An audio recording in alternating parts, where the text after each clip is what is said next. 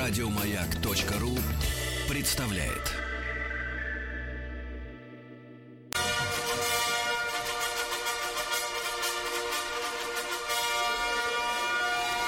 Сергей Стилавин и его друзья.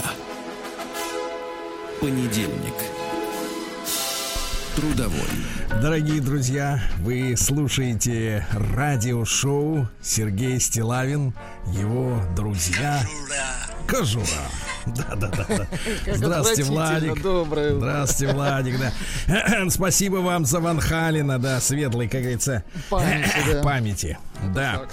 Ну что, товарищи, понедельник. Владика, как всегда, подморозило.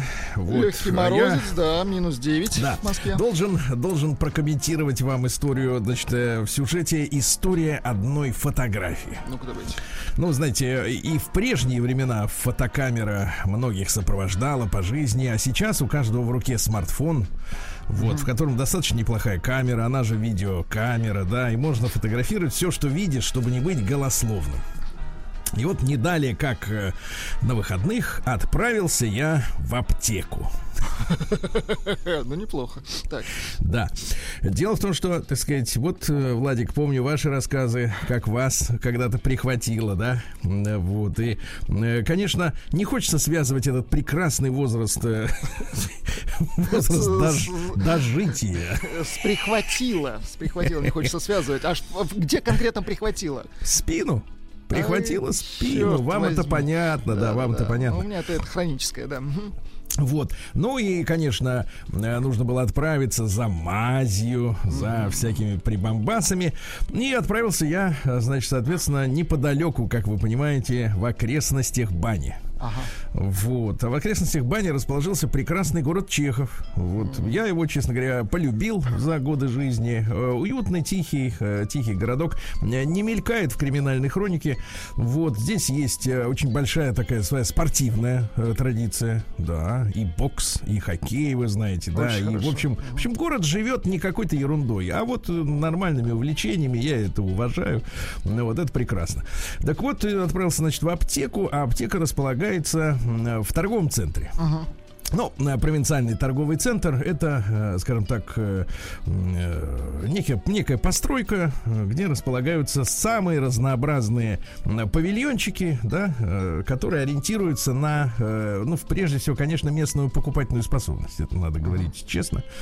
И вот я заметил, э, что один из павильончиков, который прежде торговал всякими, э, так сказать, э, ну, скажем так, инструментами, э, вот, техникой, э, видимо, закрывался достаточно большой площади, и на нем, на месте этого значит, павильончика выросла галантерея. А, Галантерея. А, Галантерея в переводе на русский язык, друзья мои, для тех, кто, в общем-то, освоил не так давно слово мер... мен- мерчандайзинг вот по не своей воле ну галантерея это всякие сумки перчатки Аксессуары, знаете. ну, в общем, то, без чего, в принципе, давайте скажем прямо, то, без чего мужчина может обойтись, Это точно. а женщина нет. И значит, я иду, значит, по направлению к аптеке, ну так так запутанный достаточно маршрутик, да, невозможно прой- не пройти мимо. И вдруг мой гл- взгляд выхватывает э, огромного размера надпись. Так. И надпись это на сумке.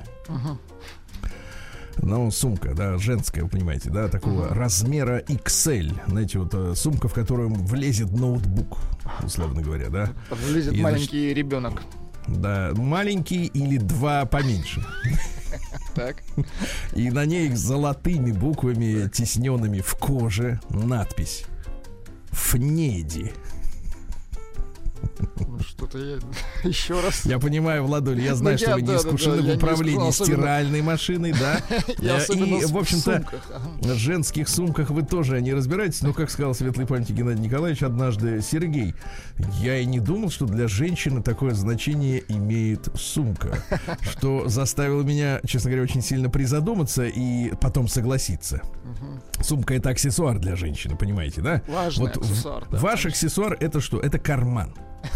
Потому что в карман мужчины может влезть э, Мой, все. мой аксессуар это стакан, Сергей Валерьевич. Либо бокал. Шутка, конечно. Ну да, для Вот, а женщины даже важна сумка, сумка, да? конечно. Ну, я понимаю, вы не искушены, но дело в том, что дело в том, что если уж говорить серьезно, то действительно есть такая э, такой бренд, ну, с моей субъективной Ну, профессорской, дорогой, как говорится, скажите. ну, с моей субъективной профессорской точки зрения, да, ну, это, конечно, не Шанель. Мгм, Попроще. Да, попроще. это попроще. Но подороже, чем, как бы, так сказать, no name какой-нибудь, да? Так вот, на самом деле этот бренд пишется как Fendi. А здесь было огромными буквами написано Fnedi. Может, Фнеди Крюгер, как может говорится, да. некий оптический такой, скажем Нет, так. это не оптическая иллюзия. Можете у меня в Инстаграме посмотреть эту фотографию замечательно. Я, честно говоря, остолбенел, потому что я считал, что вот эта вся мерзость, в которой, собственно говоря, прошла наша с вами юность, а именно вот в этих так называемых святых 90-х, они, она была наполнена вот этой гадостью. Когда, Павасоник. значит, Павасоникс, Абибас, да, да, да, да. Акаева и прочая мерзость, да, китайского производства, которая, ну, соответственно, паразитировала на известных брендах, да. И я, я, честно говоря, вот сам задал себе вопрос. Ну хорошо, думаю, для китайцев есть иероглифы, правильно?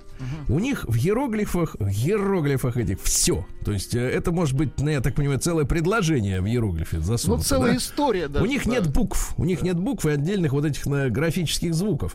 Вот, поэтому для них, конечно, вот как с нашей точки зрения, да, мы видим два иероглифа, да, мы видим, что они отличаются друг от друга, правильно? Вот, но какими там заковырками отдельными она отличается, мы с первого раза точно не запомним, да и со второго тоже. То есть надо быть китаистом, чтобы разбираться, правильно? Соответственно, человек, выросший в этой культуре, он нашу э, азбуку воспринимает как нечто, так сказать, э, странное, да. Ну вот название Фенди, да. Ну какая разница, Фенди или Фниди?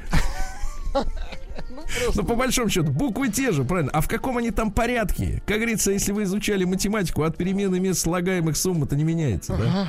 Ну Вот. Но вопрос-то к тому, кто занимается закупками. Понимаете? Закупки. Потому что э, я понимаю 90-е, да, когда м, действительно ну, мало того, что народ был в шоке, потому что из страны, которая, так сказать, гарантировала, обещала и иногда даже давала, мы превратились в свободную рыночную, да, где ничего никто не гарантирует, не обещает, ну, вернее, иногда обещает, но это не значит ничего, вот, и, соответственно, крутись как хочешь, вот, и, и тогда в этой запаре, в этом угаре, плюс представьте себе еще уличную преступность очень серьезную, да, конечно, мозги у человека работали на то, чтобы прожить сегодня, в лучшем случае завтра. То есть далеко не смотрели. Вот. И поэтому, возможно, когда ты покупал кроссовки Абибас, у меня, кстати, таких вот как-то не было, даже на них не было особенных средств, а на Абибас или на Адиац. Вот Ну, еще, для нас это не так принципиально. Было- Да. сель- были по- посерьезнее вопросы. Посерьезнее например, выжить. что перекусить вечером. Да, да, вот именно. Какой сосисочкой, так сказать, заесть, да. Да. И, и соответственно, может быть, тогда люди-то как бы, э, ну, в общем-то, это все видели, да, но не обращали особо сильного внимания, потому что, ну, э, цены на оригинальные Адидасы, да, были запредельные. Запредельные с точки зрения обычного человека, это все понятно. Ну вот. Но э, сейчас, когда, в принципе, как-то немножко мне казалось, мне казалось, образовательный уровень немножко подрос, да, и человек, вот, э, глядя на, в кавычках, брендовую сумку, он понимает, что его, ну, я буду выражаться прилично, обманывают. Понимаете, когда они вместо Фенди написано Фнеди. Это значит, что тебя обманывают. Это значит, что ты будешь идти по улице, и на тебя будут тыкать пальцами и говорить, вон он, смотри, Фнеди понес, понимаешь? И э, во- вопрос в том, э, два вопроса. Во-первых, это что, 90-е возвращаются?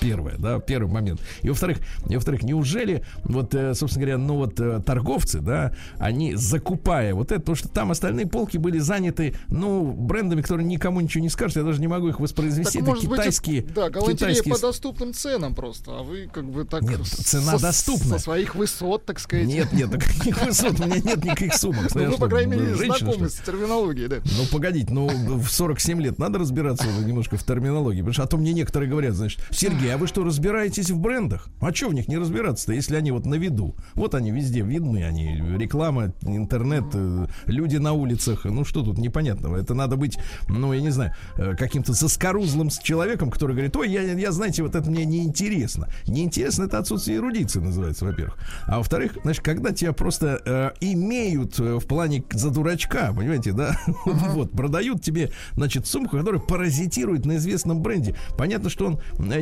недоступен э, по цене, и он не может продаваться в магазине в Чехове, понимаете, да? Ну, просто вот как бы не, не может по, по умолчанию официально.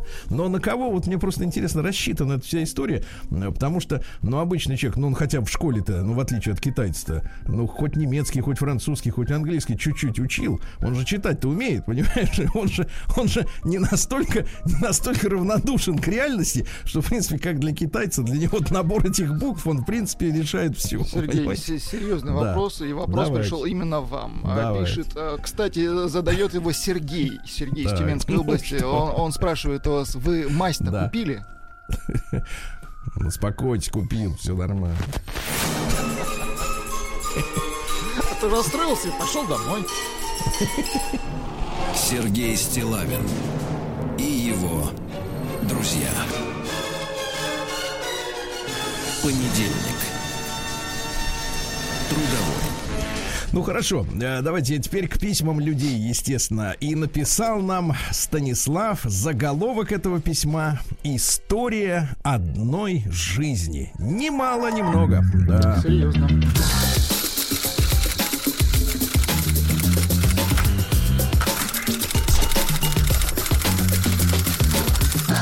Приемная нос. Народный омбудсмен Сергунец. Добрый день, Сергей и Владислав. Меня зовут Станислав, 32 года, женат в скобках, пока женат. Два сына, э, не хочет зарекаться. Живу и работаю предпринимателем в Костроме. Кострому мы знаем, уважаем, там есть Костромской местный Аполлон или кто там он. Вот, в автобусах ездит, на женщин смотрит. Не знаю, не раз, слушая утреннее шоу или читая ваши Сергей посты в Инстаграме, появлялось желание написать письмо. Заметил, как остро, кстати, письмо написано прекрасно с точки зрения русского языка. А, значит, э, появилось желание написать письмо. Заметил, как остро женщины реагируют на некоторые ваши умозаключения. Оно и понятно, ничто так не цепляет, как горькая правда. Я бы разделил свою историю, пишет Станислав, на две части. Инфернальный коучинг и часть вторая романтическая. Так уж э, у меня повелось в жизни, что все мои серьезные отношения можно назвать исключительно служебный роман. Вот один из них 12 лет назад перерос в брак. Ну, я так понимаю, грядка была кучная. Допрыгался, как вы них, это называете. И один из них перерос. Угу. Перерос. С женщиной, теперь внимание, Владик. Так. С женщиной, которая старше меня на 6 лет. Очень хорошо. Свадьбы не было. Просто расписались тихо, мирно, потом поставив всех родственников и знакомых перед фактом. Сейчас, спустя годы, я понимаю, что супруга меня в каком-то смысле стеснялась. Все-таки вышла замуж за молодого парня, которому затмили голову гормоны, розовые очки и некий статус, что ли. Кстати говоря, встречаться мы начали, когда она была, теперь внимание, Владик, еще замужем. О, боже. Ну-ка, давайте про грязь там вот ваша коронная. Какая грязь? Вот, правильно. Молодец, это наша оценка. Но только на бумаге, а не все на бумаге. Видите, замужество это штамп, правильно? А штамп где стоит? На бумаге. Но, как мы поняли недавно из речи э, юриста, который обслуживает брачные отношения, штамп этот не для человека лично значит очень немногое. Он значит только одно. Он должен вот определенным людям, которым бы, если бы не было этого печати, должен был, был бы ноль, правильно? Вот. А со штампом он должен, но ему ничего никто не должен в ответ. Первое время я как-то уважительно относился к ее желаниям, видению семейной жизни, так сказать, со стороны взрослости и опыта. Владик, а вы разделяете чувство, что женщину вот можно уважать за опыт? Ну, конечно, конечно. Опыт это важно, Сергей. Хорошо. С годами мне казалось, а то некоторые любят, наоборот, неопытных, молоденьких. С годами мне казалось, да, с годами мне казалось, вот бы стирать бы у них бы это периодически, да. С годами мне казалось, что все выровнялось или я перестал замечать. Первый кризис был года четыре назад. Ну, отмотаем предыдущую часть письма. Значит, через 8 лет после того, как сошлись на дуэли. Тогда практически дело дошло до развода. Теперь у меня была строительная фирма, и периодически приходилось встречаться с заказчиками. Например, на бизнес-ланче. Ну или просто в кафе. Это удобно, когда не используешь офис, да и располагает к более доверительной атмосфере. Ну и, понятное дело, заказчиками иногда были женщины.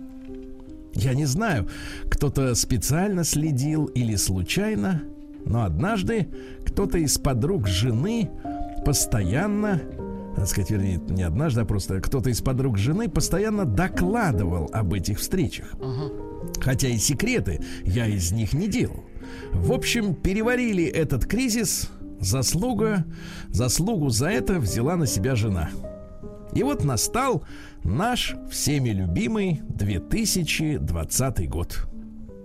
Второму ребенку шел второй год, времени у нее появилось еще а больше. Первому первый, да, вот так логически. Шутка. Шутка была. Ну тут как вам совесть позволит. Так, дальше. Значит, появилось, э, времени у нее появлялось все больше, и занимать она его начала личностным ростом. Так, так, так. Хотя эти вебинары, это когда по видеосвязи. Да, да, да. Начались еще в 2019, но пик просветления пришелся на 2020. Пик просветления звучит отлично. Как пик Ленина практически. Но не надо никуда лезть. Все началось с безобидных якобы психологов. Таких сейчас тьма. Учит, как жить, общаться, куда стремиться и как выйти на новый уровень. Пока меня это не касалось, мне было все равно. Но потом эти учения начали внедряться в жизнь. В жизнь мою. То она мне говорит, не матерись.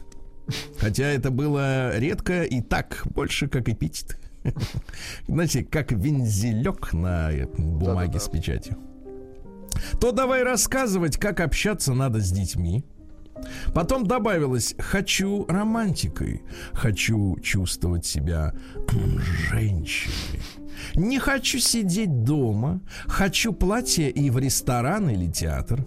Хотя мы каждую неделю выбираемся в кафе, рестораны, но этого хватает на день-два. Да и я, да и на йогу или салон красоты я ее отпускаю без проблем.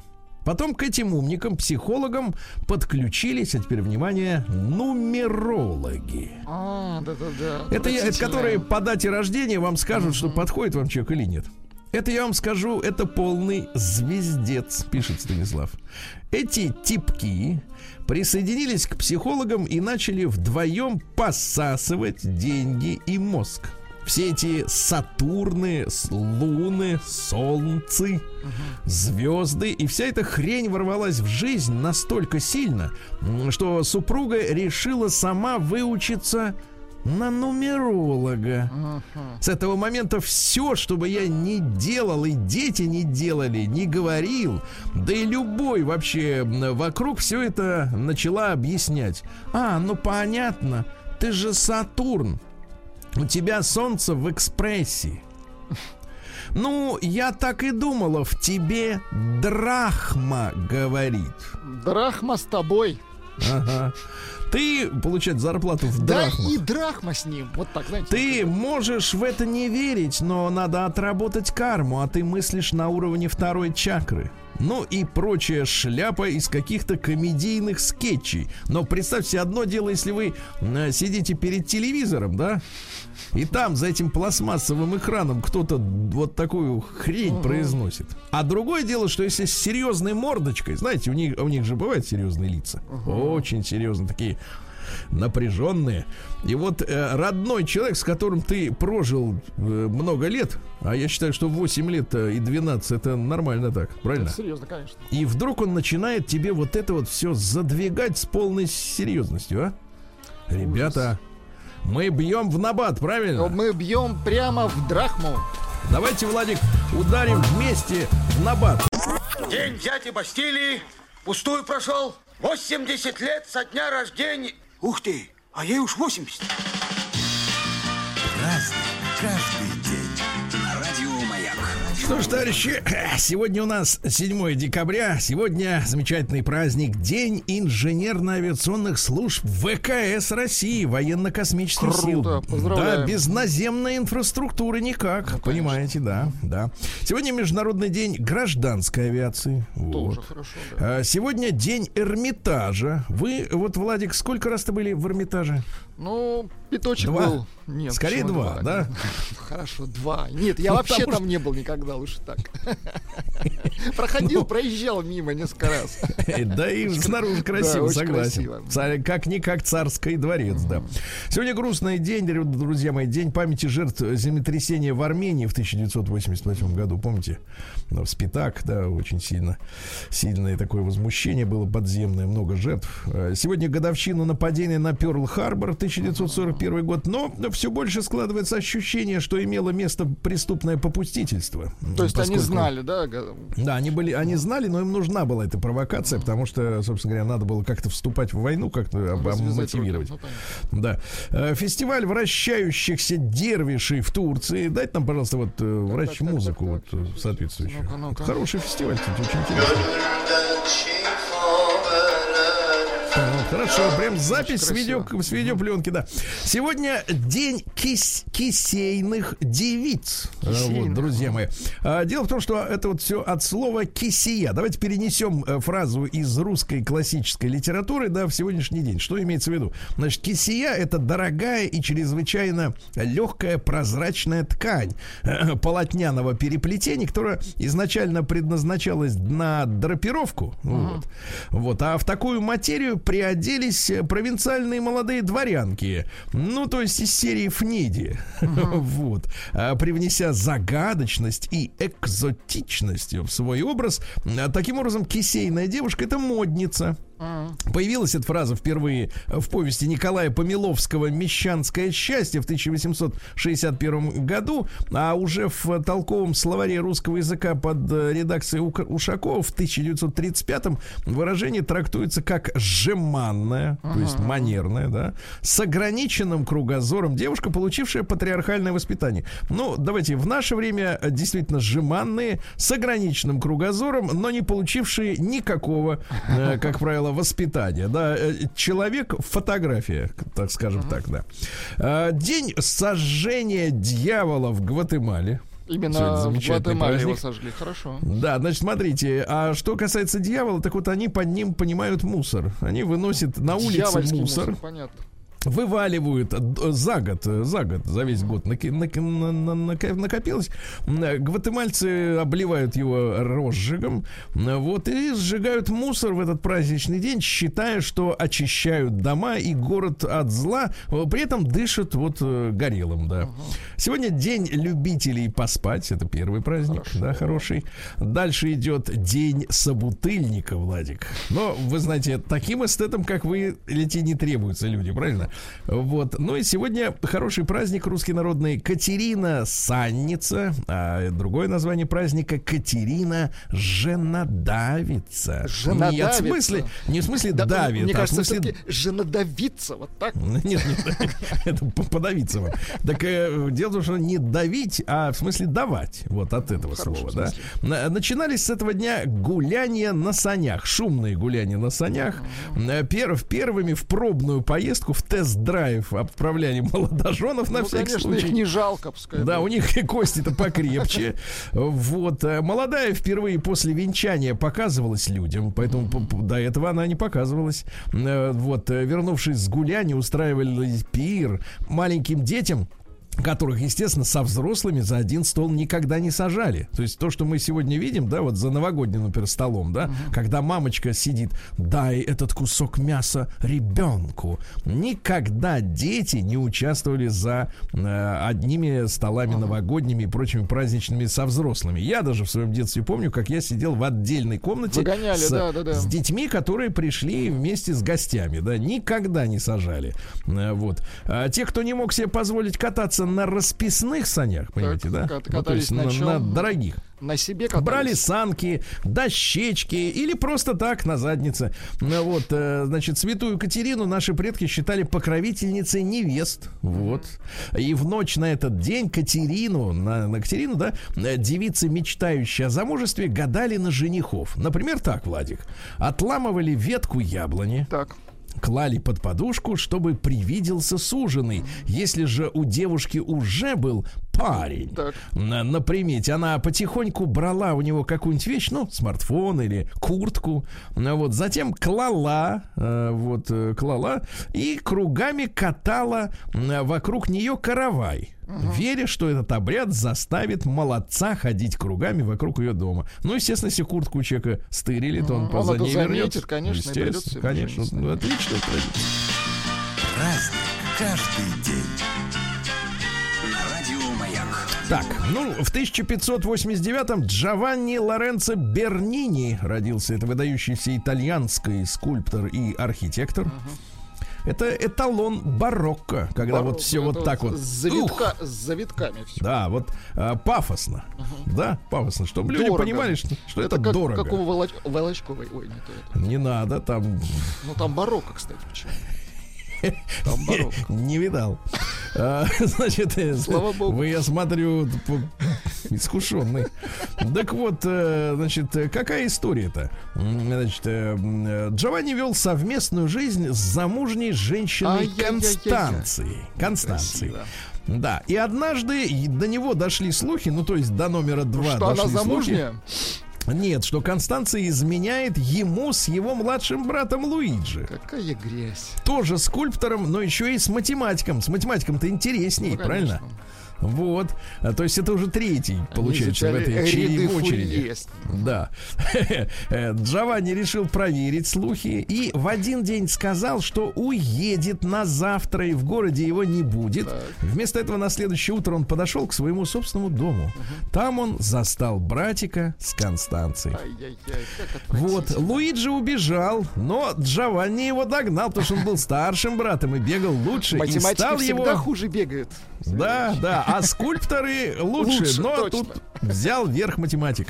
Вот, стал его больно бить по голове. Э, вот, схватил металлический пруд, сломал ему, помимо прочего, два ребра. Ужас, да. Вот, мама их позвала гвардейцев, э, видимо, кардинала, которые дерущихся расцепили. Но, как выяснилось, Джованни заранее послал в свой дом слугу, э, которому дал задание, представляете, изуродовать Констанцию. Пока Джованни и Луиджи дрались, супруги, значит, исполосовали лицо. Слушайте, ну это такое хорошее кино, мне кажется, выйдет. Очень хорошее кино, а главное, на, замешанное на искусстве. Потому что обычно бандитизм, да, бандитизм. Сергей Валерьевич, он... на искусстве и науке, потому да. что один скульптор, а другой еще и математик. Да, обычно вот, ну, вот когда смотришь кино про бандитизм, а да. сейчас большинство фильмов о нем, а, то видишь, что у людей есть принципы, да, угу. принципы, но, как правило, нет созидательного какого-то начала, да, вот, то есть, как бы, я, я дерусь, а потому здесь, что я а дерусь. здесь дерутся два созидателя. Да, да, два созидателя, которые фига фигачит лицо женщине, да. То есть это можно такое забористое снять, конечно, кинишка. Э, Бернини был обвинен в нанесении тяжких телесных повреждений, покушении на убийство и Урбан, э, извините, запутался в латинских цифрах. Просто восьмой. один из Урбанов, так? Да, Урбан 5 плюс. Э, вот, уладил дело, приговорил Джованни к штрафу, потому что ему нужны были его скульптуры, понимаешь? И заставил его жениться на Катерине. Дочери римского адвоката. Ну вот, э, Луиджи, тот, который пользовал жену, э, не жену, а э, любовницу брата, за участие был выслан в Болонию, а слуга и Констанция, которую, кстати, естественно, объявили в прелюбодеянии, uh были отправлены в тюрягу, где она зараст... заращивала свои раны. На некоторое время она просидела в тюряге, вышла благодаря своему бедному мужу рогоносцу. uh Рогоносцу. Вот, и представляете, а Луиджи вернулся в Рим, но там его опять выслали за попытку изнасилования. Да что ж такое? Кошмар. да. Берни. И все это барокко, ребята. Да, да, да. И все это барокко. Ну, отличная история, мне кажется, для кинематографа. А в 1678-м Луи Хеппинин стал первым э, европейцем, который обнаружил Ниагарский водопад. Uh-huh. Да. Ну, утверждается, что через 5000 лет он пересохнет, потому что вода размывает саму. Ну, конечно, надо постоянно столько выливать. Ну, когда должно закончиться, ну, сколько можно, да? А в 1764-м родился наш замечательный Эрмитаж. В отличие от вас, я там все-таки был. Но Мне кажется, успел, это вам приснилось. Не успел оставить надпись на стене Хорошо. об этом. Вот. Э, сегодня в 1809-м Александр Абрамович Воскресенский родился. Наш химик-органик. Вот. Э, ну что же, э, он чем занимался-то? Учениками у него был и Менделеев, представьте Круто. себе. Угу. И Бекетов, да, да, да. Вот. И они, соответственно, Воскресенский вместе с своим товарищем Зениным вот зачали самостоятельное русское зачали? направление а, в химии. направление да. зачали, все. Да, да, да. Добыв образцы тогда мало кому известных русских, то есть донецких каменных углей, Uh-huh. Вот Воскресенский с полной точностью установил их состав и тем показал, что для всяких требований техники э, в России есть свои угли, понимаете, на которых да, можно умница. ставить сталелитейное uh-huh. производство. Вот так вот, да. Вот. Э, в 1810-м родился Теодор Федор, по-нашему, э, Шван две Н в конце. Шван. Шван это тоже по-нашему. Да. Немецкий физиолог, он создал клеточную теорию. Mm-hmm. Еще, так сказать, вот только-только не стал Александр Сергеевича Пушкина, а он э, написал труд «Микроскопические исследования о соответствии в структуре и росте животных и растений». Mm-hmm. Так вот, это одно из величайших открытий в области естествознания 19 века. Там какая история? Это процесс гниения был открыт. Так, да? Хорошо. Брожение с участием дрожжевых грибов, это я знаю, вы оцените. Очень хорошо, конечно. Ну и, конечно, открыли пищеварительный фермент пепсин. Пепсин? Пепсин, без которого пища-то она как бы так и выйдет сервированной. Да, красиво. В 1863-м Пьетро Масканье. Есть у нас такой Есть замечательный композитор? Давайте-ка.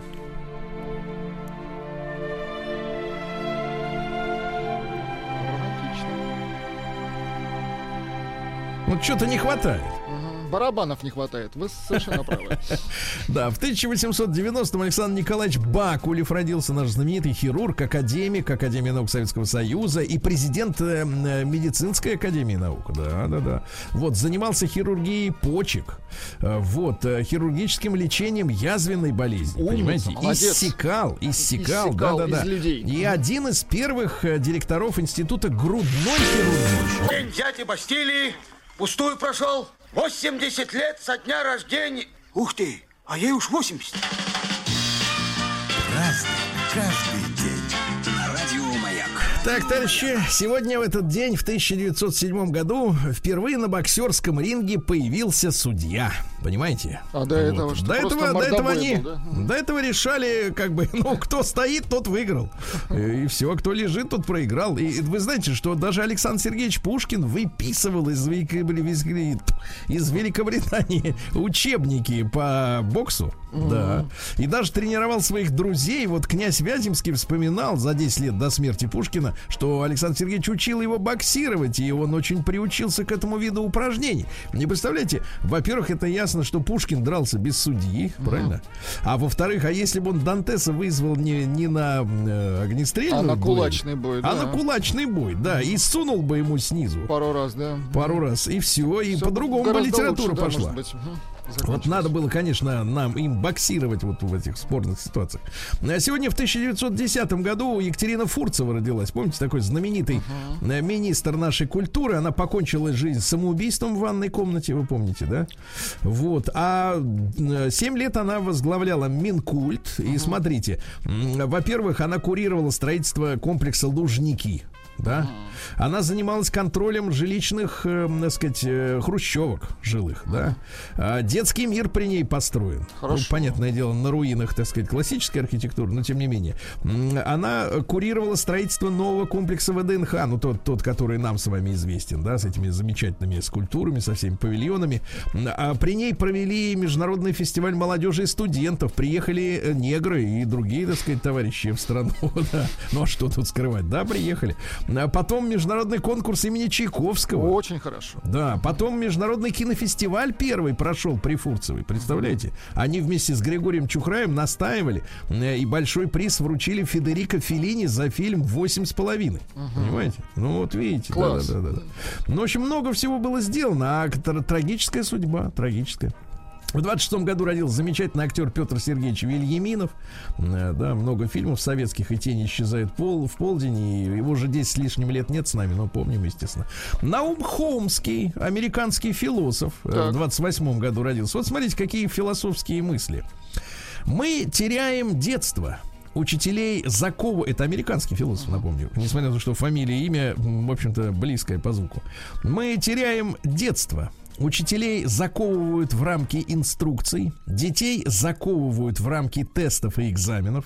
Если все обучение сводится к подготовке к экзамену и к его сдаче, никто ничему не научится. Все, что ты сказал на экзамене, забывается сразу после его окончания не лишено Ну, это смысла. всецело относится к методике да, да, ЕГЭ, от которой пришла, естественно, оттуда же, где и Хомский наш товарищ живет.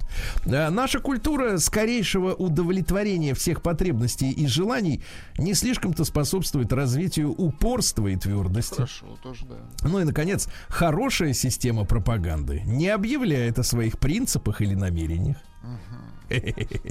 Очень хорошо. Надо взять на заметку эту историю. Да, надо работать, так сказать, мягко. В сорок девятом году Том Уэйтс э, в Калифорнии родился. Дайте-ка нам Том Уэйтса, Тома, да. Понимаю. Цитаты. Мы погребены потоком информации, которую путаем с реальным знанием. Количество принимается за изобилие, а богатство за счастье. Вот. А, или, например, джентльмен это человек, который умеет играть на аккордеоне, но никогда этого не делают. Вот и у вас в студии стоят барабаны, да, но они просто стоят, естественно. Или, например, знаете, вот как я вижу человека, который едет, например, на крутом автомобиле, да, э, вот, но при этом э, э, нормальному человеку, который едет на, реально дорогом и мощном автомобиле, не надо гонять между рядами. Все и так понимают, что это обалденная машина. Да, а тот, кто так делает, значит, не его машина просто. Точно. Если бы дерьмо так хоть чего-то стоило, беднякам зашили бы задницу. Он чертов гений. Да-да-да. А в 1955 году Александр Васильевич Феклистов, э, актер театра и кино, замечательный, да. А давайте поздравим нашего дорогого Сережу Мазаева. Сережа, с днем рождения, дорогой. Наш бархатистый голос. Да. Надо вот так вот петь. Хорошо, хорошо. Сереж, ну нет, ну мужчина очень прекрасный, Конечно, элегантный и да, с прекрасным чувством юмора и очень-очень колоритный, да. Любим его. В 73 году Дамиан Райс, ирландский певец. Так, Есть у нас такой? Ирландский, ну давайте.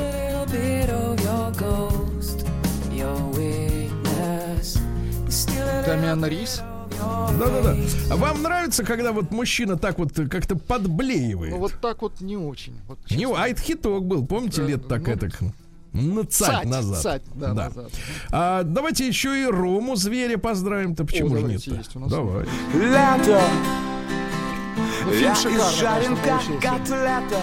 Котлет. Время есть, а денег нет. нет. И он его пародирует, ну, да. да. Причем точно, да. Да, да, да. А, ну, кстати Майка говоря, что интересно, у нас э, Рома окончил строительное профтехучилище ну, в Таганроге. Так? Почему вот? Да, потом, э, дома. потом э, колледж строительства и экономики. То есть это строитель.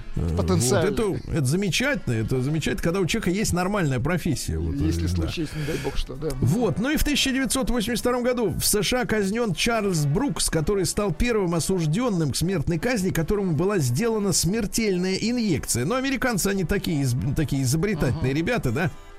Гильотину они, конечно, не используют, да, но у них есть вот электрический стул, Ну, они такие, да. Они вот техно, технократы, технократы, да. да. Ну вот, угу. ну значит, значит, там история такая, что сначала они ввозят, вводят человеку немножко анестезии, ну, как бы чуть-чуть. Обезболивающего. Ну, чуть-чуть, да, чтобы как-то вот немножко, да. Смягчить. Вот. А потом, э, так сказать, вводят э, э, парализатор дыхательной мускулатуры. Жесть. И препарат, который отдельно приводит к остановке сердца. Да? Вот. Но против этой, этой вида, этого вида казни, который, кстати, применяется не только в Америке, но на Филиппинах, в Таиланде, на заметочку возьмите, угу. во Вьетнаме, кто везет туда, что-то не надо. Угу. И в Китае, кстати, применяется, да, Китай. более половины смертных приговоров таким образом осуществлены. А, есть протесты против этого, этой вида, этого вида казни, потому что а, мучение человека продолжается вплоть до 10 минут где-то. Вот, ну, и, жесть. так сказать, нельзя назвать этот способ э, гуманным. Хотя кто говорит о том, что Система правосудия в Америке гуман. Вот так вот. Такой сегодня день, Владик. Да, неплохой. Неплохой.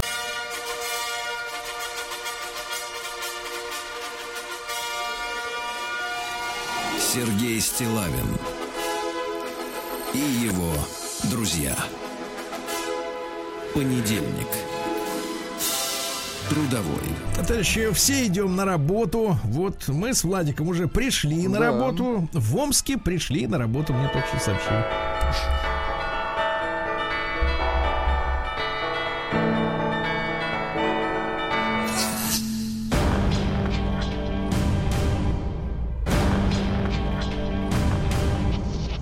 Новости региона 55. Амичка хотела купить биткоины. Так, неплохо. Начало отличное. И потеряла 900 тысяч. Женщина три недели думает, что думала, что покупает криптовалюту. И только потом она осознала, что переводит деньги мошенникам. Женщина в свои 46 решила, что может подзаработать на биткоинах. Отлично. Эта мысль не пришла ей в детстве, я так понимаю, да? Ну, в общем, да, 900 тысяч рублей. Хорошо. В Омске, э, в Омской области пенсионер на автомобиле АК совершил дерзкую ночную вылазку. Дерзкий маневр, так. Да, он похитил, похитил со строительного объекта электрокабели, электрическую тепловую пушку и две трубы. И все это вывез на АКе, да. В Омске в 15 раз сократили число земель, земель под строительство метрополитена. Ну, дело в том, что были зарезервированы, да, Земли. места под станции метро. Ну, в э, какой-то вот, момент под, э, передумали, да? Угу. Да, вот в 15 раз сократили, говорят, нет, вроде как не надо, не надо. А Мич совершил серию краж из алкомаркетов. Так. Попался мужчина на бутылке виски. Он взял бутылку с полки, вышел из магазина, а затем побежал. Вот оказалось, что 0,7 виски стоило 2000 рублей. Скажите, Владик, это шмурдяк, говорят нашим Ну, это такой средненький, недорогой виски. Недорогой, так. да. Он успел его перепродать за 800 прохожему на улице. А вы знаете, в Омске люди... уже, да. Нет, в Омске люди понимают, что что как, да, в алкоголе. А в Омске обнаружили шоколадную парочку. Так, так, Они так. украли шоколада на 20 тысяч рублей, 300 с лишним плиток. Вот. Но поймали. Ранее судимые оба, и муж, и жена. А на омские маршруты вышли новые автобусы, которые работают на метане, стоит каждый 5 миллионов рублей. Очень вот хорошо. Так, да. а в омских кафе, где есть ведущие и музыканты, э, запретили проводить конкурсы, игры, мастер-классы и танцевальные э, развлечения. Не время, Дел... не время, да. Дело в том, что губернатор э, прежде выпустил постановление о том, что запрещаются корпоративы. Но было неясно, что такое корпоратив. Потому что каждый норовит понимать под этим словом э, что-то свое из воспоминаний, да. В итоге запретили именно активное участие uh-huh. людей в совместных конкурсах. Можно сидеть спокойно, да, и в гробовой тишине э, вот на вернее, дистанции нет, не... перекусывать, э, запивать. Ну, под столом ножкой топать, и все, и достаточно. А Мич ловил мошенников на живца и лишился денег. Пенсионеру, 72-летнему дед, детку, позвонили из Центробанка. Ну, скажем так, Центробанк, Центробанков, видимо, звонил. Вот, и мы представились э, ответственным сотрудником, мужчина, и попросил дедушку оказать содействие в поимке мошенников, которые крадут деньги граждан с банковских карт. А дедушка говорит, уж я уж, уж я уж.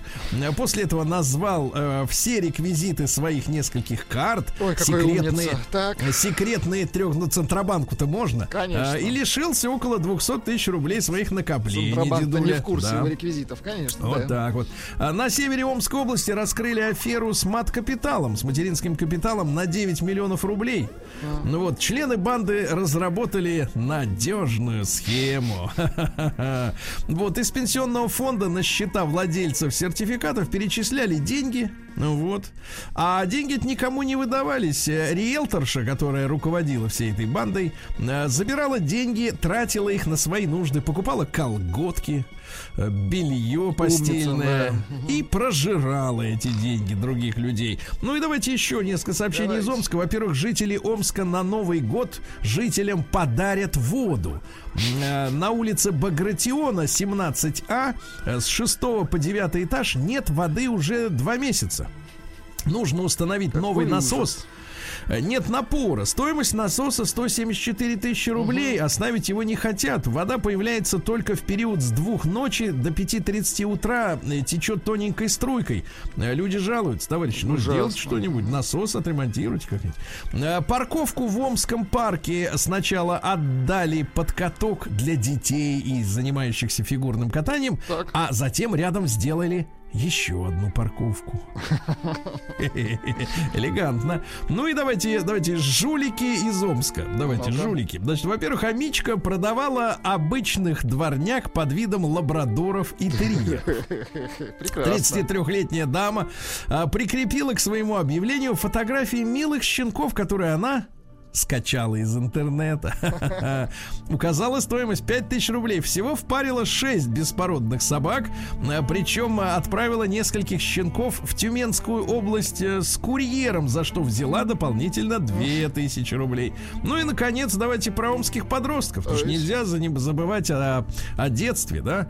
Омские школьники крали баранов прятали их в заброшенном доме, в чужом сарае. Сначала они украли два барана, так. а затем школьники вошли во вкус и украли еще шесть баранов. Да класс. Вот уроды, а. Натуралисты. Натурал, я думал, ты сказал. Сергей Стилавин и его друзья. Понедельник. трудовой. Да, ну что же, э, понедельник трудовой. Давайте-ка посмотрим, э, что у нас такого интересного. Э, ну, во-первых, московский суд рассматривает бракоразводный процесс. На моей памяти это впервые в котором супруги требуют разделить между ними аккаунт в Инстаграме. боже. Дело в том, что ежемесячный доход от него превышает 300 тысяч рублей, представляете? Они вели этот аккаунт совместно, вот, но по правилам Инстаграма аккаунт может быть оформлен только на одного человека, понимаете, да? Вот, теперь суд разберется. Однако, да. В России описали портрет типичной жертвы телефонных мошенников. Знаете, какая главная мысль? Ну-ка. Главная мысль, что вероятность лишиться денежных средств э, выше в три раза, если у вас есть высшее образование. Да ладно. У меня вопрос. А зачем оно? Ну, в таком случае, да если... Не может быть, мы не хотим в это верить. Да. Значит, смотрите, основная, портрет основной жертвы. Да. Одинокий мужчина в возрасте от 28 до 37 лет с высшим образованием. Не мы. Не мы. Не мы. Значит, спасены уже, правильно? Значит, э, что касается в целом жертв, то 43% это женщины.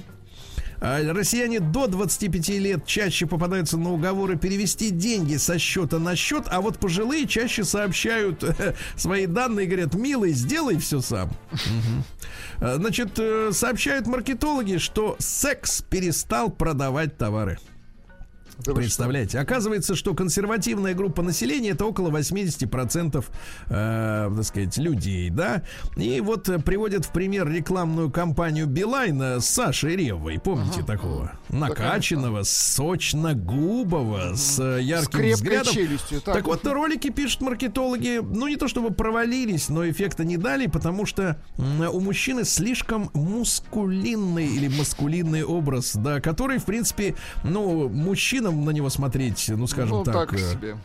Нет, ну как-то это, знаешь ли, мы не такие, у нас пивные животы, правильно? Что нам на такого смотреть? Да и девушкам неловко, что на него такой что красавчик. У челюсти. Ага. Один... Все может переживать. Значит, одинокие костромички вызывают таксистов ради близости. Да вы что? Да, да, да. Таксисты ну, публикуют. Таксисты публикуют. Вот вы жалеете, что вас прав нет, да? А, костромички э, намекают таксистам на близость, причем на не бесплатную. Одна девушка пообещала полторы тысячи рублей. А другой таксист э, в соцсетях рассказал о своем опыте, когда от него просили больше, чем он ожидал. А, заплатили две. Представляете, больше, чем он ожидал. Голый москвич проехал несколько остановок в метро, оделся и вышел. Ну, молодец, конечно. Молодец, что оделся, естественно. Да, да, да. Психологи дали россиянам советы по выбору новогодних подарков. Товарищи, не надо выдумывать. Это советует кандидат психологических наук Мямлин. Не надо выдумывать, просто спросите человека, что он хочет. Вот, потому что разочарованность от получения не того, что нужно, оно может э, всю вашу фантазию угробить, да? Россияне раскрыли отношение к своей фигуре во время отпуска, но только 43% продолжают тренировки во время поездок. Ну, из тех, кто тренировался, вы понимаете, это процент такой мизерный. А в российских вузах будет больше бюджетных мест по таким специальностям, как IT, здравоохранение и педагогика. Хорошо. Очень хорошо. Да. А россияне назвали лучших актеров десятилетия. Вот О, это интересно. Давайте, любопытно. Ну, давайте. Ну, конечно, ваш любимчик Саша Петров. Саша Петров это кто? Это вот ну, везде, который. А, вот такой, да-да-да, он во всех фильмах снимается. Да, точно. во всех фильмах он. Значит, второй э, не везде и не во всех, но тоже замечательный так. Константин Хабенский, да? Ну, Хабенский Ну, прекрасен, конечно, конечно. Дальше. Лучшим зарубежным актером десятилетия назвали Леонардушку. Ну, вот, согласна. наши актеры, наши зрители, вернее, среди актрис в России большинство опрошенных поставили на первое место, теперь внимание, ну длинноногую, так. высокую, м-м, Светлану Ходченкову. Mm-hmm. Ха, от слова hot. да, горячий. А, ну и, наконец, в зарубежных лидерах по-прежнему Анджелина Джоли, не стареет ветеран, да? Вот. Москвичам предрекли пушкинскую погоду. Что значит пушкинская погода-то, Владик? Ну-ка проверим, как вы с литературой-то надо. погода. Ну, это когда все... Мороз вот, и солнце. Э, день... Дальше как? Это день. Ж Чудесный. Чудесный. Вот. Ну, то есть будет минус 15 солнце, да-да-да. Вот, э, э, выяснили, э, какие привычки раздражают россиян в коллегах. Вот до того, как пошли люди на удаленку, число тех сотрудников, которых ничто не раздражало, где-то теплилось в районе 18%. Ага. А представляете, а как началась дистанционка, аж 38% сказали теперь, что их вообще ничего не бесит. Представляете, как на, на благо-то пошло, да? Очень хорошо, да. Дальше россиянам рассказали о планах планах на новогоднюю ночь 60% будут с семьей или на даче. Погодите минуточку, остальные. 60% а будут спать. 60% с семьей, а 40% где? Я не понимаю этого, да. Россияне указали на удивившие их вещи, но вещи в, верту, в переносном смысле. Во время отдыха в России 21% заявил, что отдыхать в России оказывается не так плохо. Mm-hmm. Представляете, Хорошо. 21, оказывается, да, э, столько же, 21% рассказали, что поражены красотой, природой своей родины. Ребята, вы представляете, вы живете в стране, которую вы не знаете. Вот Видите, это хорошо. удивительно, mm-hmm. да, удивительно.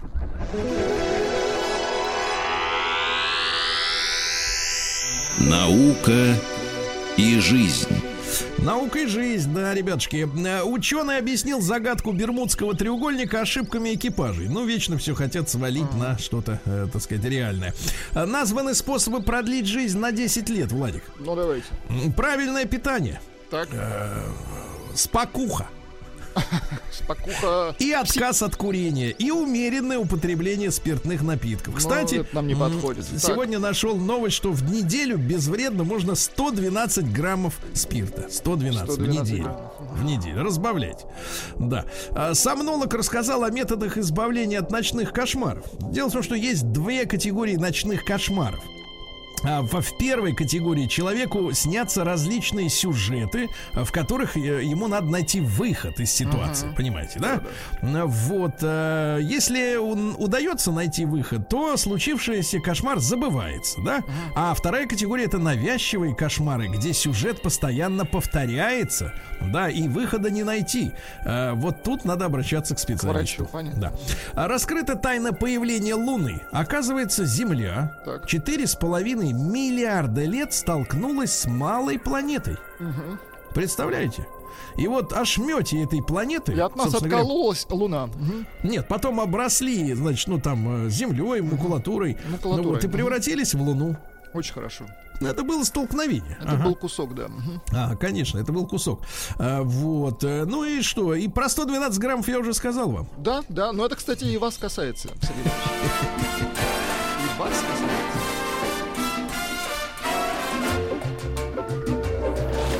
Новости капитализма. Так, журнал Time назвал 2020 худшим в истории. Ну, вот такая Понимаю. вот история. Кстати, хуже, чем этот самый, да. А? Чем 812, да. Да, соратника Зеленского забанили в Фейсбуке после того, как он написал, что Украина управляется извне.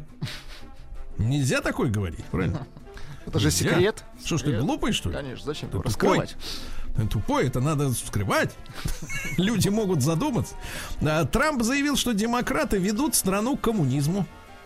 Но дело в том, что Дональд Альфредович, он, конечно, в стрессе сейчас находится э, не к коммунизму, а к троцкизму, потому да, что я уже несколько раз об этом говорил. Э, дело в том, что в американских вузах в 30-е годы, когда в Советский Союз набирал популярность, там в, в качестве альтернативы коммунистическим кружкам стали развивать насильно троцкистские. Угу. А Троцкий это, собственно говоря, символ мировой перманентной революции, то есть вот глобали, глобализация и хаос во всем мире, кроме своей родной, так сказать, Америки, правильно?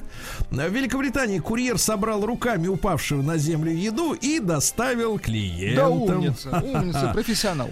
Да, радиоведущий перестал пиво в Британии пить и удивился, что похудел. Да. А мужчина подрался с медведем, чтобы спасти свою собаку. Подрался с медведем. Да. А дело в том, что медведь тоже хотел иметь собаку. Есть а собаку. Пес, пес э, э, в Китае увидел, что его хозяйка греет еду в микроволновке и просит теперь греть ему корм в микроволновке.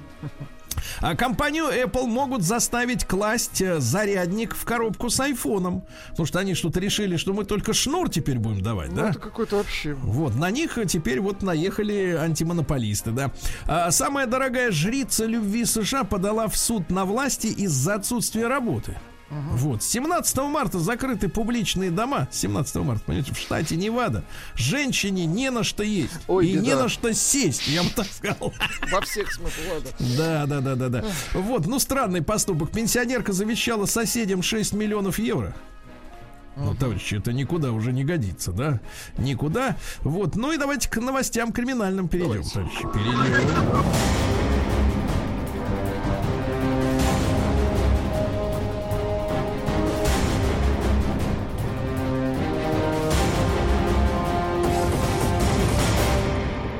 Россия криминальная. Ужас. Посетитель ночного клуба в Петербурге. Так.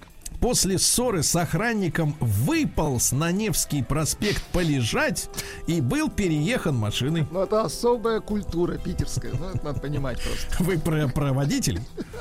Они выискивают про, про сам принцип. Да, аферист из Африки клонировал деньги и был задержан. Хорошо. Хорошо, что задержан. Да, да, да, да, да. Брал для ритуала купюру потенциального пострадавшего и, соответственно, э, вот и так далее. А, вот пьяную наездницу сняли с лошади охранники законодательного собрания в Петербурге. Вот так бы могла свалиться. Девушка, да? находясь на лошади, пиналась и плевалась. Вот в тех, кто ее стаскивал с лошади, да. А пассажир с патронами попытался войти в московское метро. метро. Вот, да.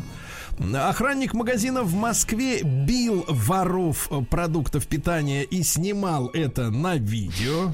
Да. Вот. Ну и что у нас еще интересного? Э, да, вот, пожалуйста, э, в Москве убегавший от полиции мужчина э, бросил наркотики в реку, но уронил их на лед, и таким образом они не утонули, и его посадят с доказательной базы.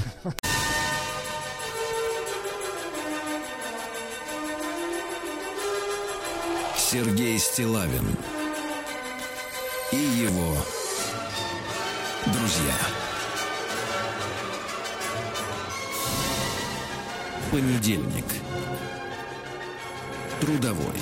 Друзья мои, у нас есть э, время для нашего с вами а, диалога в прямом эфире, для темы дня. Вы знаете, что как-то худо-бедно мы а, пережили там неделю назад, по-моему, когда это было, я уж, честно говоря, запутался Недавно. в этих датах. Угу. Недавно пережили так называемую черную пятницу, так называемые скидки на товары, да, лучшие цены. Ну вот, давайте мы сегодня об этом поговорим, потому что есть важные, важные цифры, и хороший у нас сегодня эксперт, который нам прокомментирует с точки зрения людей, которые находятся по ту сторону амбразуры, вот всю эту историю. Но для начала затравка. Вот смотрите, статистика, статистика людей, которые занимаются э, розничной торговлей, говорит о том, что перед походом в магазин э, в, порядка 85% э, наших с вами, ну то есть нас с вами, э, пишут список нужных вещей. Uh-huh. Он идет в магазин, у него есть список в смартфоне или на бумажке, вот, но только 5%, 5% не выходят за рамки э, этого списка, потому что когда они идут между, мимо полок, они видят, что вот, например, а сегодня скидка, купи до места по цене на 40% ниже, и ему не нужен до места, но цена, и он берет его, понимаешь, да? Только 5% умудряются не выходить за рамки списка, который который, э, значит, составил перед походом в магазин. Значит, товарищи, давайте наше общее сначала солидарное мнение выясним. Пожалуйста, используйте наш WhatsApp-портал плюс 7967 103 5533. Отправьте циферку 1, э, да, циферку 1, если считаете, что вот эта черная пятница и прочие дни, когда объявляются скидки, ценопад ага. и прочее, вот это, что все это фуфло. Надувательство. Надувательство. Вот с вашей точки зрения, как человек, который ходит по магазинам и видит, что, какие цены были перед э, ценопадом, какие во время, какие после, надувательство. Двойка нет. Можно реальные товары купить. Значит, большой разговор. Давайте мы с вами и телефон для этого задействуем совсем-совсем скоро. И WhatsApp уже сейчас работает, принимает ваши сообщения. Э, если вам действительно во время так называемых вот этих скидочных дней, а некоторые, кстати, магазины объявляют целые недели, mm-hmm. да, супер цен, э, реально, вот, э, вот трезво оценив, да, можно ли что-то действительно в этот период приобрести стоящего, понимаете, да? Стоящего это то есть нужного, не маргарина 10 пачек на, на всю оставшуюся жизнь. Да, нужного со скидкой. Удалось удалось ли вам что-то действительно купить нужного и действительно по меньшей цене, чем обычно?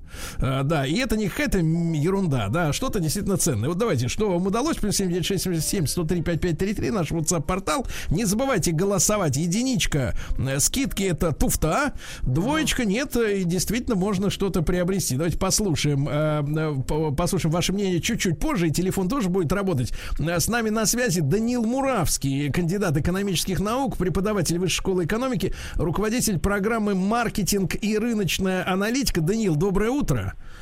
Доброе утро. Да, Данил, ну вот э, с вашей точки зрения, а вот как человека, так сказать, э, облеченного э, научным знанием, а вот эти черная пятница, это надувательство народа населения?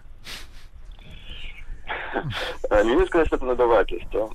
Мы любим думать, что мы рациональные существа, и что мы взвешиваем выгоды к издержкам, потом принимаем какое-то решение на основе э, этого, купить или не купить. Но на самом деле это совсем не так.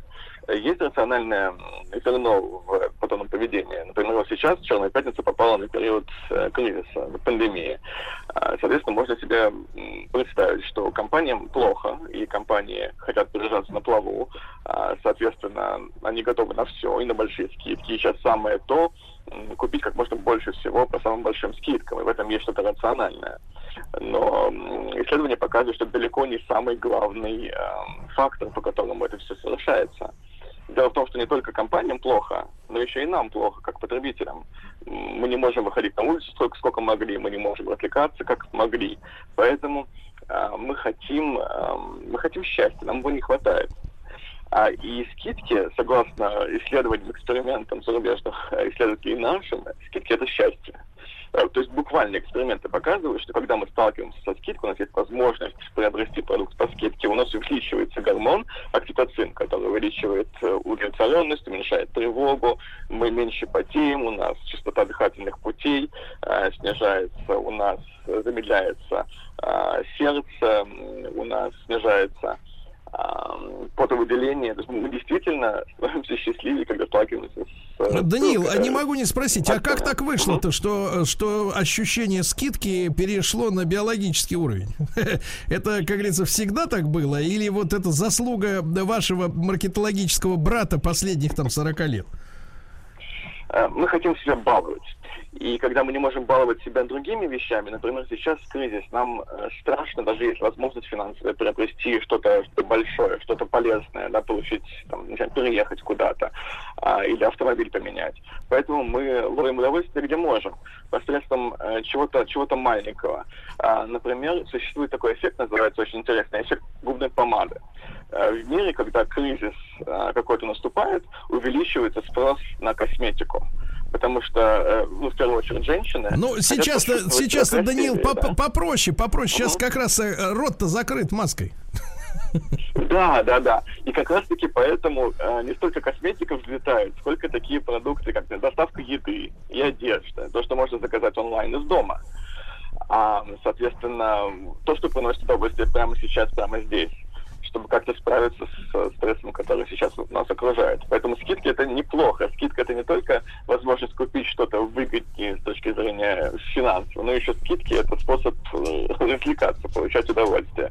Хорошо. Это очень важно сейчас. Хорошо, Данил, но вы можете объяснить, э, ну, чисто денежную механику работы так называемых скидочных дней? Потому что, когда читаешь какую-то ну, публикацию на эту тему, нам какие-то вялые, э, вялые какие-то разговоры о том, что ну вот по магазину надо побыстрее освободить свой склад, э, чтобы, чтобы побыстрее завести туда новое, да, и чтобы магазины сбагривают, и таким образом вот по этой заявленной цене скидка 80, 50 или 40 процентов, э, и, в общем, это увеличивает некий товарооборот. А, ну, вот, ну вот мы, как люди, которые как бы призем, приземленно смотрим на вещи, ну мы же что это как туфта, вот это объяснение, что, мол, типа склад надо освободить.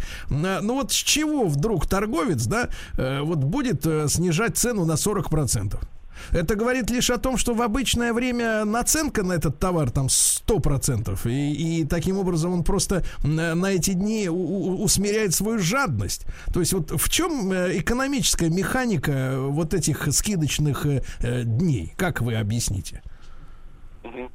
Дело в том, что цена устанавливается не один раз и на весь период э, срока э, эксплуатации, срока продажи продукта, оно устанавливается с учетом жизненного цикла продукта. То есть вначале цена одна, потом продукт вышел на рынок, нашел своего покупателя, цена меняется, и когда уже пришло время обновлять продукт, выпускать что-то новое, следующую модель, например, PlayStation а, или следующую модель iPhone, а, уже цена тоже другая а, цена меняется, это меры спроса. И, соответственно, многие пытаются спланировать вот это вот а, изменение цен под такие ивенты, как Черная пятница, которые позволят э, избавиться от продукта, который сейчас пришло время обновить. Э, это вот э, один вариант. А второй вариант, э, зачастую цены, они э, как бы рассчитываются с самого начала. Скидки, они входят в расчет себестоимости, они входят в установленную цену с самого начала. Mm не обязательно, что с продуктом что-то не то, или он не нужен, или на складах переполнение. Конечно, это не причина для Черной пятницы. А, это все, все запланировано, все учтено. Все запланировано. Э, Даниил, но э, вот как э, были также сообщения в преддверии Черной пятницы, что за там за пару недель, за три недели, значит, до так называемого обвала цен торговцы завышают свои цены. Вот для того, чтобы как раз вот резко в день объявления скидок их обвалить до того уровня или чуть ниже того уровня, который был до искусственного повышения. Такая схема схема тоже такой схематоз работает работает сегодня на рынке? Да, конечно, очень часто можно провести на такую схему. Но здесь, здесь, конечно, это отчасти злоупотребление э, Черной пятницы, которую все готовятся заранее. И там киберпонедельник еще есть, да, который тоже так работает. Да, действительно, это феномен, который есть. Ну, то есть, э, то есть, в принципе, по большому счету, э, значит, самые неблагополучные э, дни для покупки это за месяц до черных пятниц и черных выходных, да, я так понимаю, ну, примерно.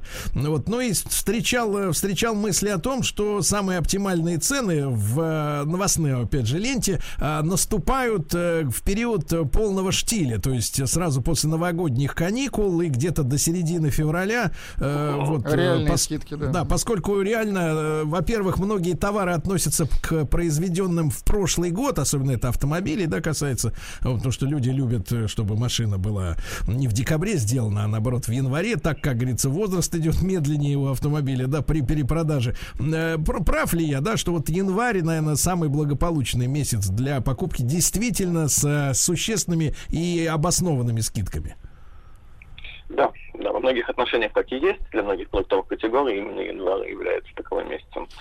Но тоже следует понимать, что получается с декабря по январь мы играем определенную игру, такая геймификация получается. Мы выжидаем, мы ищем эти скидки, а мы либо идем на эту черную пятницу, да, и все там тратим, либо ждем чуть дальше, на какие-то понедельник, или к Новому году скидки, или после Нового года ждем.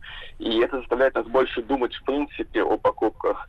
Это стимулирует спрос очень сильно, и в конце концов мы можем даже купить то, что нам особо-то не нужно было, то, что мы не запланировали, то, что в списочках у нас не было, да, которые мы упоминали. То есть искусственно, искусственно разжигается интерес просто к торговой отрасли как таковой. Абсолютно. Даниил, вам огромное, огромное спасибо за консультацию. Даниил Муравский, кандидат экономических наук, преподаватель высшей школы экономики и руководитель программы маркетинг и рыночная аналитика. Товарищи, теперь мы приступаем к звонкам к вашим, да, и к сообщениям. Я еще звонков. раз напомню, да, короткий опрос э, единичка на номер плюс 7967 103 5533. Скидки это фуфло. Ага. Вот, ничего стоящего не продают по этим ценам. Цены на самом деле не такие уж и низкие, да, и вообще это все ерунда и вымогательство, э, так сказать, подспудное. Двойка нет, двойка цифра 2 нет. Можно купить действительно в, эти, в этот период стоящую вещь, ну и большой э, опрос, э, что вам удалось купить э, со скид. Давайте Илью послушаем первым. Сегодня дозвонился. Илья, доброе утро.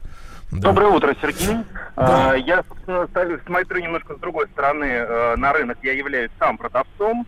А, и тут в данном случае получается ситуация немного странная, ну, по крайней мере, у нас в стране. То есть Черная пятница была придумана в Америке, да. она была придумана вот. Илья, Илья, я вас можно прямо спрошу, вы так... готовы, вы готовы сдать банду сегодня в прямом эфире? Готовы? Да, на самом деле, хотите, Все, я... Да, да, молодец.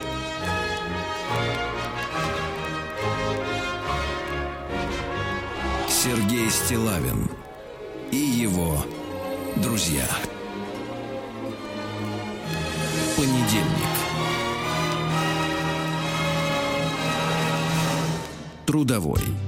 Друзья мои, итак, мы сегодня про период скидок говорим, так называемых скидок. Э, единичку отправь, пожалуйста, на 0 плюс 7967 если все эти черные пятницы это туфта, а? ничего там реального купить нельзя, и скидки э, никчемные. Двойка, нет, действительно, есть возможность э, народу сберечь капитал. Давайте продолжим с Ильей. Илюш, еще раз доброе утро. Вы с той доброе стороны утро. баррикад, да, я понимаю, что пришло из Америки, но механика э, сильно отличается, да, я так понимаю, сама по себе. Ну, не механика, скорее цели и задачи, которые ставятся в Америке для того, чтобы распродать, как сказал а, ваш эксперт, а, остатки. И у нас это превратилось немножко в другую ситуацию. У нас это принудительный порядок со стороны, например, маркетплейсов. Ну вот один, э, как пример, один из ягодных маркетплейсов, не будем называть его имя, э, в приказном порядке э, заставляет делать 10% скидку на весь ассортимент, независимо от того, какая цена была до этого, она должна быть нижней. То есть, вот. погодите, ну, агрегатор, как... агрегатор просто заставляет поставщиков товаров, да?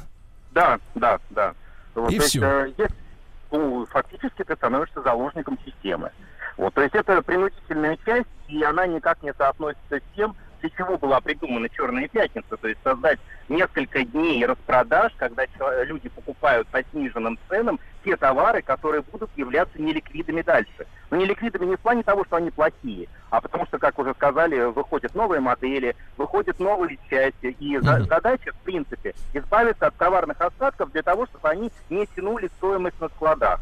А у нас это превратилось в то, что мы должны дать скидки. Эти скидки у нас черная пятница теперь идет не день, не два, она идет иногда две недели. Она происходит летом, весной, осенью. И вот так размывается, в принципе, часть э, покупателей. И поэтому Хорошо. сейчас практически не работает. Хорошо, спасибо, спасибо. Давайте Вячеслава послушаем. Слав, доброе утро. Доброе утро. Слав, Сергей, ну, я да. вам сейчас объясню вместо эксперта и странного человека с маркетплейса. Сергей, вы просто не можете понять цели обыкновенного человека, который ходит в магазин. И когда вы просто думаете, что, ребята, в Черную пятницу должны Ягуары и Мерседесы раздаваться со скидками 70%, таких целей у нормального американца нету.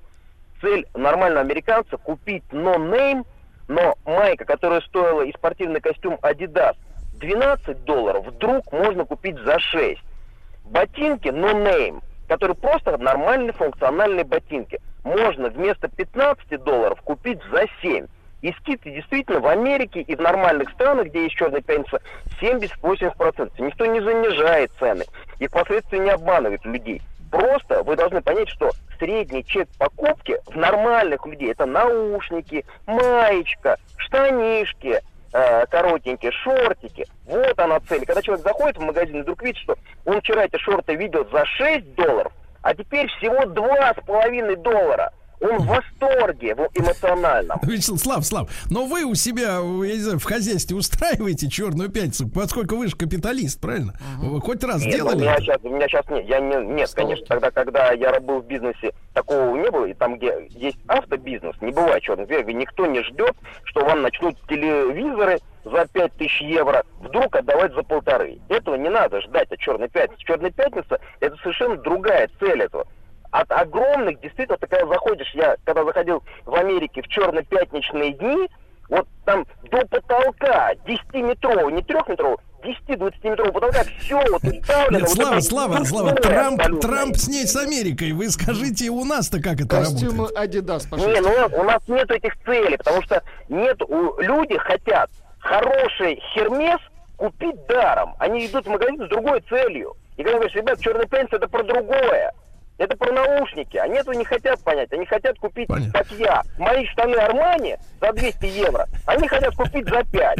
Нет, Нет, ребята, ваши, ваши нет. нам не налезут. Слава, пойдет. Спасибо, спасибо. Давайте Юру послушаем. Ребят, не забывайте голосовать. Единичка, черная пятница, это фуфло. И, так сказать, ничего стоящего с вашей точки зрения не купишь. А двойка нет, очень есть группа товаров, которые действительно интересно можно приобрести а, с, меньшей стоимостью, с меньшей ценой, чем обычно. А, за меньшую цену. Давайте э, Юру послушаем. Юрочка, доброе утро. Да. Доброе утро, Сергей Валерьевич. Да, Доброе Юра, утро, ну что, что можно, что можно купить-то действительно вот э, в эти дни? А, да ничего. Смотрите, у меня вышла такая ситуация в этом году. В общем, отслеживал я одну Bluetooth-колонку. Вот, в обычное время она стоила там 6,5 тысяч гривен. Так. Э, на пятницу пишут в интернет-магазине, цена упала 2000. Ну, отлично, думаю, куплю. Пока набирал, смотрю, полторы. Вообще шикарно. Делаю заказ, оформляю. Так. Перезваниваю тетя через полчаса и говорит, вы знаете, говорит, она всего одна и сломанная. Я отказываюсь, в понедельник утром включаю интернет на том же сайте, по шесть с половиной, бери не хочу. Да. Вот такая акция. Грустно, Юра, да. спа- Юра, спасибо. Юра, спасибо. Владик, несколько сообщений. Давайте, э, Да. можно ли что-нибудь купить э, в эти дни действительно нужное, ценное, но со скидкой? Здравствуйте, пишет женщина. Светлана купила духи со скидкой на Черную пятницу. Стоили 140 евро, купила за 110. Э, причем а, сообщение из Кипра. Так, э, С Кипра. Зачем вам на Кипре духи? Вот замечательное сообщение от Дмитрия из Омской области. Черная пятница настоящая была только у Робинзона Круза, а сейчас это лохотрон. Ну, это юмор, я понимаю. Это юмор, естественно. Так. У меня онлайн-магазин, пишет человек, э, в маркетплейсе. Скидки-фуфло. Да, э, Краснодарский край. Да, купили посудомойку за 32, а сейчас она стоит 56. Ну, видите, сэкономили купил вощеные шнурки для коньков на 40 рублей дешевле. Это серьезно, кстати. Так, э, всегда беру жвачку по 25 рублей, а тут 22 рубля было. Ну, пришлось взять две штуки. Ну, видите, все-таки работают Нет, скидки, работают. Слушайте, но насколько это нужно? Понимаете Ну, как нужно, он же жует, ну как нужно. Но у вас же все пломбы вылетят, товарищ. Если вы будете жевать с такой утроенной силой, да?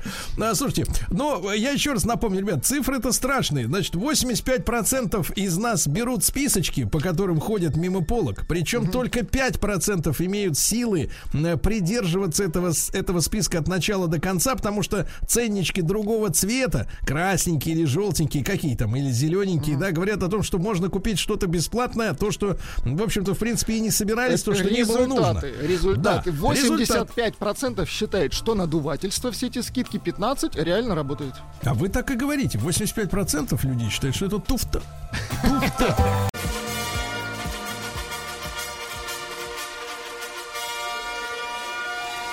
Сергей Стилавин и его друзья.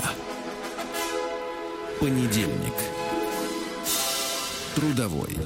Товарищи, наш проект э, под названием «Жизнь глазами химика» продолжается.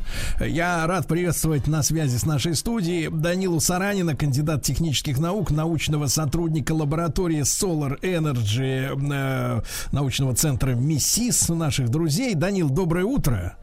Доброе утро, рад слышать. Да, взаимно. Ну и сегодня у нас э, такая тема тайны оптики. Как-то вот с точки зрения э, школьника Владик мне поделился со своими своими так. значит э, умонастроениями. Э, дело в том, что в школе у нас э, знания даются в разрозненном достаточно, да, таком э, ключе. Отдельно у нас математика, отдельно, так сказать, вот э физика. физика э, все это как-то свя- связано как-то не очень между собой, кроме того, что ну переменки между ними были. И когда вот э, думаешь о том, как химия э, вот э, связана с оптикой, и так думаешь, ты, как это она связана? А как она связана, Данила? Связана она, как и все, в нашей Вселенной напрямую, и в частности, благодаря вот этой связи химии и оптики мы с вами видим, слышим и чувствуем. Но сегодня мы будем обсуждать как раз, я думаю, как мы видим и в чем отличие между механическими машинами камер и нашими живыми глазами. Угу. А, Данила, правда ли, вот поскольку все мы в свое время там увлекались фотографией, не то то, чем сейчас люди занимаются, щелкают смартфонами, да? да. А именно, значит, какие-то камеры покупали, ага. объективы, в чем-то разбирались, некоторые даже проявляли сами и печатали. Вот, правда ли, что объектив с фокусным расстоянием 50 миллиметров является идеальным, ну, относительно всех других объективов, э, э, таким подобием человеческого глаза, то есть э, максимально передает изображение, снятое вот максимально правдоподобно подобно с тем, что было в оригинале увидено человеком? А, ну, на это я скажу, придется мне рассказать историю. Значит, э, принципиально э, мы видим, э, естественно, отраженный свет от предметов, uh И так или иначе, любое фото или, фото или видеоприбор, он подражает нашему глазу. В частности, должна быть э, диафрагма, мы должны подбирать фокусное расстояние и должны быть специальные э, рецепторы, которые принимают свет и преобразуют его в изображение. Да. Э, так вот, э, миф о том, что 50-метровый объектив видит передает окружающее э, пространство с такой же точностью, как человеческий э, глаз, оно, правда, имеет несколько доказательств. Э, первое. А, у нас бинокулярное зрение. У да. человека два глаза. Во-вторых, э, глаз позволяет нам делать не отдельные снимки, а постоянный цикл информации. То есть мы видим постоянный фильм. Ну mm-hmm. и если уж на то пошло, расстояние каждого глаза фокусного у нас 23 миллиметра, соответственно, так. 2. Э, фокусное расстояние у нас 23 миллиметра, а угол зрения составляет порядка 130 градусов. Соответственно, это, скорее всего, соответствует характеристикам уже широкоугольного объектива uh-huh. с фокусным расстоянием 6-8 миллиметров, но, тем не менее, из-за вот, цвета передачи, который достигается на 50-миллиметровом объективе, вот возможно такое представление. Угу. А, Данила, почему же э, почему, получается, что мы не, не можем, принципиально не можем сфотографировать э, э, правду, условно говоря, да? То есть ни одна фотография, э, я не говорю о компьютерном мошенничестве, о фотошопе там и так далее, ни одна фотография э, реально не передает э, картинку, как она действительно увидена людьми э, вот в этом месте и в этот момент, правильно? Вот, здесь э, важно э, рассказать о том, из чего состоит э, наш глаз, да. э, и почему люди делали и делают фотоаппараты и камеры, подражая нашему глазу. Э, ну, во-первых, из чего состоит глаз? Это глазное яблоко, роговица, сетчатка и прочее, и прочее. Э, как мы видим, свет попадает в глаз через роговую оболочку, она его преломляет. Дальше наш зрачок приспосабливается к свету. При тусклом свете он больше, чтобы захватить больше света, при ярком он меньше. Диафрагма. Дальше свет проходит к хрусталику, меняет форму, и уже на сетчатке мы поглощаем свет вот этими палочками и колбочками специальными э, и передаем их в мозг через зрительный нерв. Вот в чем здесь принципиальная важность? Так. Важно в том, что человеческий глаз э, видит цвета по-разному. Лучше всего мы видим зеленый цвет. Так сложилось из-за эволюции, чтобы в джунглях видеть э, хищников лучше, и еще потому, что в солнечном свете больше всего зеленого. Также у э, человека есть специальный мод. Он, э, мы переходим в режим сумеречного зрения, когда свет очень тусклый, и здесь мы уже лучше различаем синие цвета. Так, так вот, э, Поэтому мы видим э, изображение несколько отлично от того, как их подает видеокамера. Видеокамера можно настроить по-разному. Вот эти вот всякие пиксели и фотодиоды, они имеют тоже свою спектральную чувствительность. Они по-своему видят цвета. И принципиально можно настроить э, чувствительность видеокамеры э, очень похоже на глаз. Вот, но идеального, естественно, соответствия пока нет. И более того, я хочу вам сказать, все мы, как и художники, видим по-разному. Об этом можно рассказать очень много чего интересного. А вот с точки зрения химических процессов, вот э, через хрусталик, да, э, свет попадает на вот эти колбочки и палочки, правильно? Вот. Да, а да. там идет как бы раздражение их светом. Вот э, что там за такие клетки, которые реагируют, так сказать, вот на, э, так сказать, на цвета, на, на цвета, на, на фигуры, на вот, вот что это такое? Потому что часто очень Данила можно встретить в научной, ну или около научной, псевдонаучной литературе э, историю о том, что глаз-то, да, он видит, он передает эту всю картинку, а уже мозг, интерпретируя это изображение, подгоняя его под известные ему, так сказать, уже шаблоны, условно говоря, да, э, расшифровывает эту картинку, поэтому могут быть э, э некоторым черти мерещатся. Да, или увидит что-то не то, да, в темноте особенно, да. То есть, то есть мозг, как интерпретатор, это главный создатель э, итоговой картинки, которая и анализируется. Правда ли это? А, выходит так, что ту научно-популярную литературу, с которой вы ознакомились, э, она является правильной. Псевдо... А. Это хорошо. Значит, глаз, правда, является нашим, скажем так, инструментом и прибором, который без мозга является э, чем-то бездушным и, может быть, даже бесполезным. Вот. Стоит отметить, что 90% информации, которую получает э, человек от окружающего мира, это глаз. И более того, в секунду мы с вами получаем более одного мегабайта информации от наших глаз, куда бы мы ни смотрели. Вот такая вот у нас пропускная способность. А, так вот, э, что от чего зависит? Наш орган зрения освещен, э, оснащен светочувствительными рецепторами, палочками и колбочками.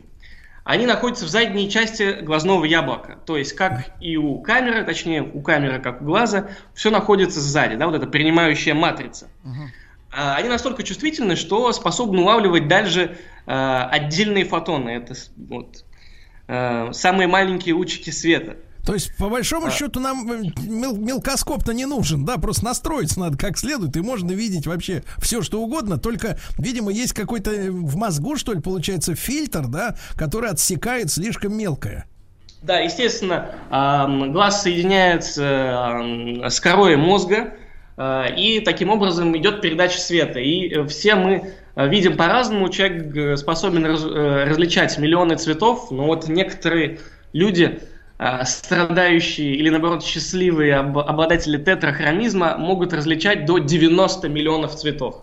Вот. А другие люди, вот, дальтоники, у них, у них, к сожалению, э, некоторая часть цветовой гаммы, она невосприимчива э,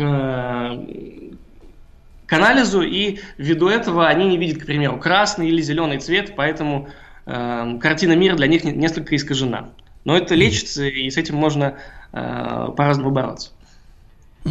Э, Данила, э, я еще раз напомню, что с нами на связи Данила Саранин, кандидат технических э, наук. Мы сегодня говорим о тайнах оптики и в рамках нашего проекта «Жизнь глазами химика». А вот такой пресловутый вопрос. Смотрите, да, поскольку вы описывали уже, да, зрение человека и возможности, например, 50-миллиметрового объектива, который фотографами считается одним из идеальных, так сказать, передающих устройств реальной картинки, вот очень часто, смотрите, знаете, от э, э, женщин можно слышать такую фразу, что меня не так сфотографировали. Я плохо, плохо, плохой фотограф, плохо меня сфотографировал. Хотя вроде бы, вроде бы ты видишь, значит, вот это вот личико прекрасно щелкнул, вот, оно вроде как такое, как и есть в жизни, из-за чего получается вот так называемая в кавычках плохая фотография, плохой портрет, э, который не нравится сфотографированному. Хотя вроде бы, вроде бы все, все на месте. Нос на месте, э, ухо на месте, борода на, на месте. Ну, э, естественно, если девушка так говорит, значит так и есть. И фотографу стоит задуматься. Ну а если а в чем, уже а в чем техническое, в чем технический момент вот плохой фотографии, так называемой? Это имеется в виду, что мы видим действительно человека а, в стереорежиме, да, а камера смотрит одним глазом, и вот это уплощение 3D пространства на 2D экране, да, а, приводит к искажению каких-то линий, а, в том числе в плане портрета. А, то сейчас, о чем вы говорите, называется глубина резкости. Естественно, потому что когда мы видим в зеркало, мы видим с очень а, большой величиной вот этой глубины резкости, а иногда при неправильно выставленном свете и фокусировке мы фокусируемся на нос, а, возможно, на лоб или вообще на задний фон, и впереди мы размыты. Поэтому вот это искусство портретной фотографии или селфи, оно вообще достаточно тонкое дело. Вот, поэтому первостепенным для получения хорошего портрета является оптимальный подбор глубины резкости, то есть когда мы с одинаковым разрешением видим и передний план, э, и задний план, если нам это нужно. И, естественно, выбранный свет, потому что, опять же, фотография получается, мы всегда видим отраженный свет. Вот как-то так. Понимаю. А, э, Данила, а что касается, что касается, э, так сказать, вообще восприятия цвета, да, цвета. Мы уже чуть-чуть поговорили, что зеленый это самый распространенный, да, цвет, самая большая, большая часть э, спектра. Значит ли, что мы своим зрением не улавливаем часть картинки, если сконцентрированы на одном вот какой, на одной какой-то части спектра? Да, э, разумеется, если мы говорим про людей, люди видят не все цвета, которые существуют э, в природе. В частности, мы не видим ультрафиолет, так. то есть это э, синее синего, да, мы не видим инфракрасный свет. А что вот что в природе, а что в природе, Данила, если если есть все-таки приборы, которые эти цвета усекают, как говорится, а что вот в нашей окружающей природе есть синее синего и краснее красного? Ну вот это вот есть, это ультрафиолетовая и инфракрасная область, потому ну, что э, свет это э, э, свет это набор цветов, да, да. Э, и видимая часть электромагнитного излучения видна на радуге, вот, а ультрафиолетовый это свет очень большой энергии.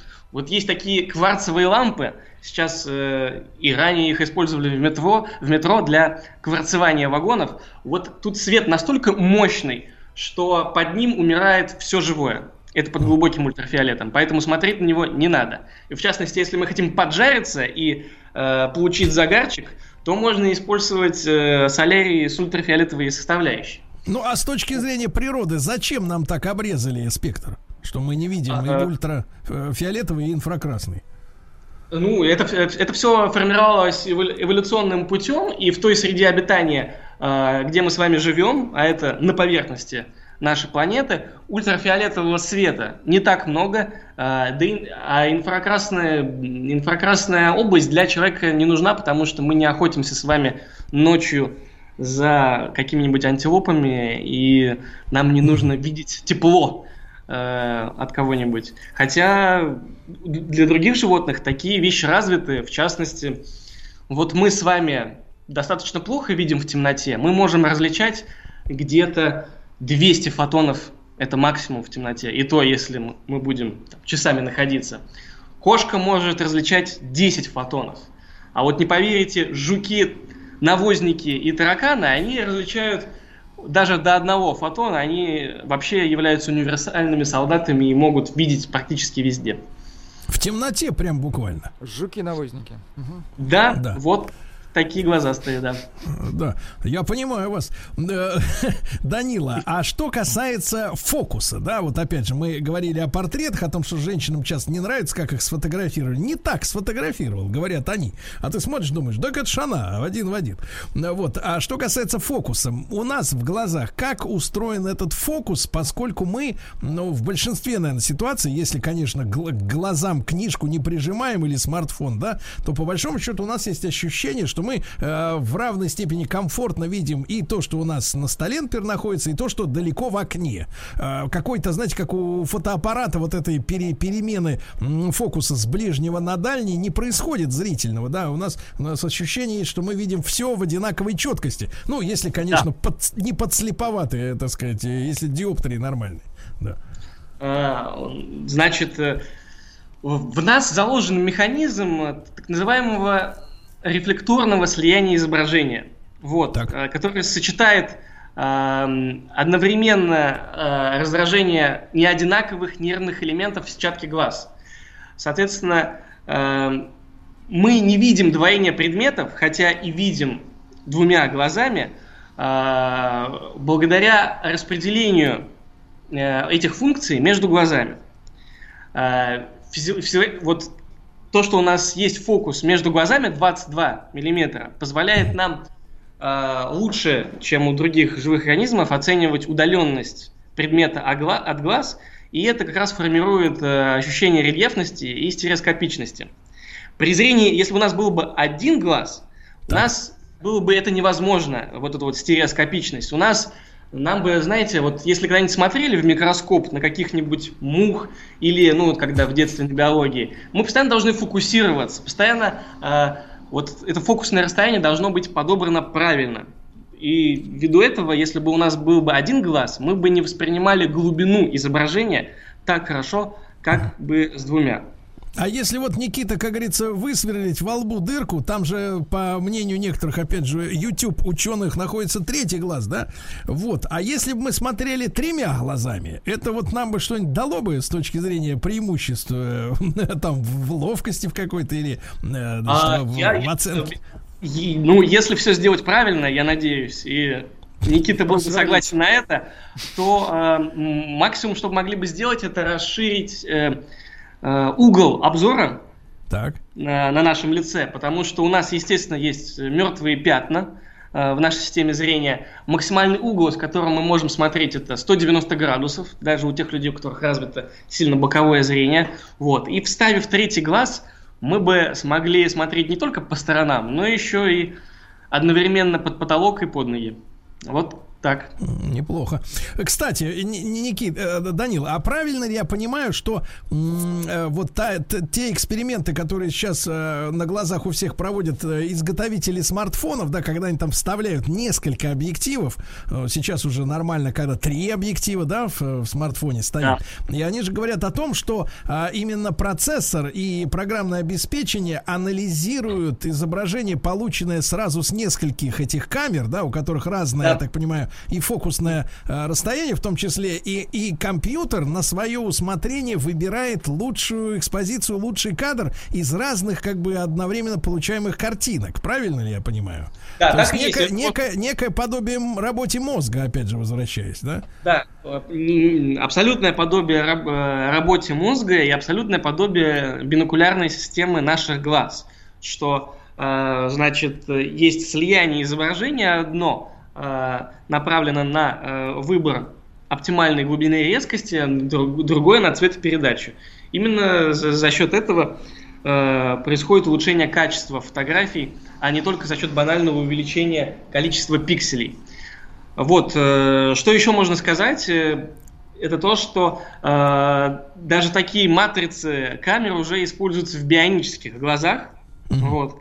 А, и здесь есть уже определенные успехи, потому что сейчас можно даже эм, видеть без собственных глаз, и даже более того, э, вот вчера вышел релиз, что так. можно закачивать информацию в кору головного мозга без и э, таким образом выводить изображение, и это значит, что мы правда можем жить в матрице.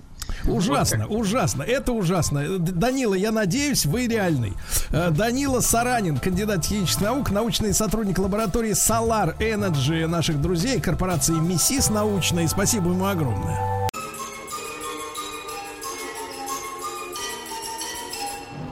Сергей Стилавин и его друзья.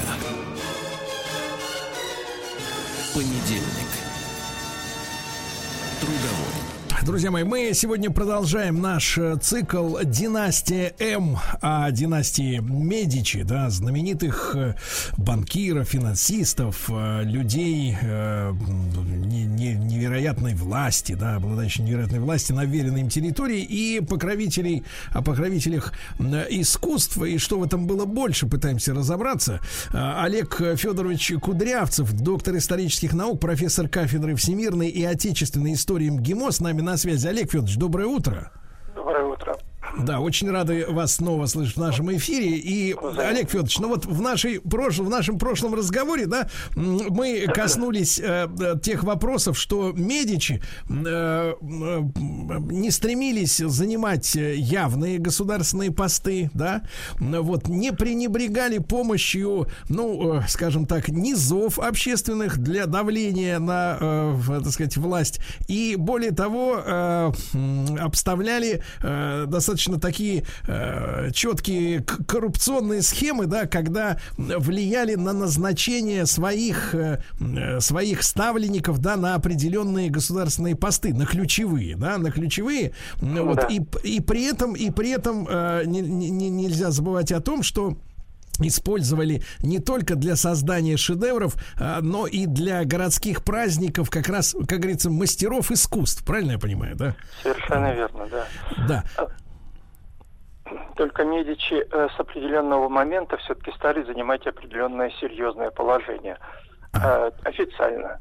Это уже 16 век, вот с 1532 года Алессандро Медичи становится герцогом, а его преемник Козимо, Козимо I Медичи, но это уж Козимо молодой, становится в 1569 году великим герцогом тосканским, поэтому семья эта с, э, узаконила свое положение – правителей Флоренции и правила ею до, до 1734 года.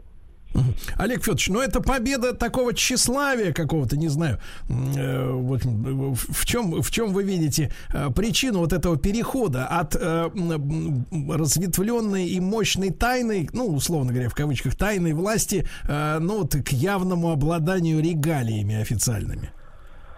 Э, ну, это давало э, возможности уже открыто э, формулировать политику, распоряжаться казной и осуществлять всю полноту власти. Здесь, э, конечно, выгод было больше.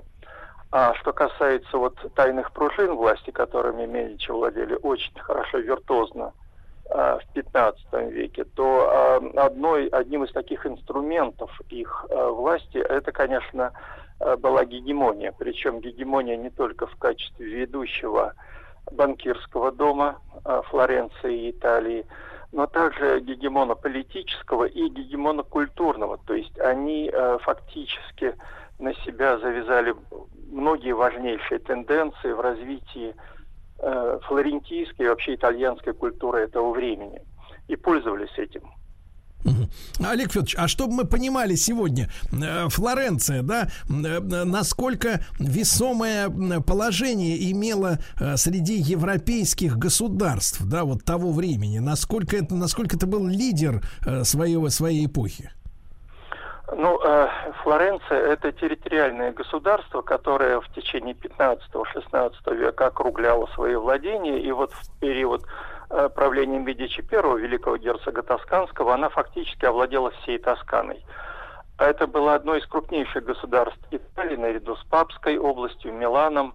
Ну, Милан тогда уже был покорен Венецией. А, вот. Э, что касается э, роли в европейских делах, то, конечно, когда французы вторглись на Апеннинский полуостров, а Флоренция уже не могла играть большой роли, но зато она играла большую политическую и культурную роль. С ней считались монархи французские, английские и прочие, стремились породниться с ними. То есть Флоренция играла очень заметную роль.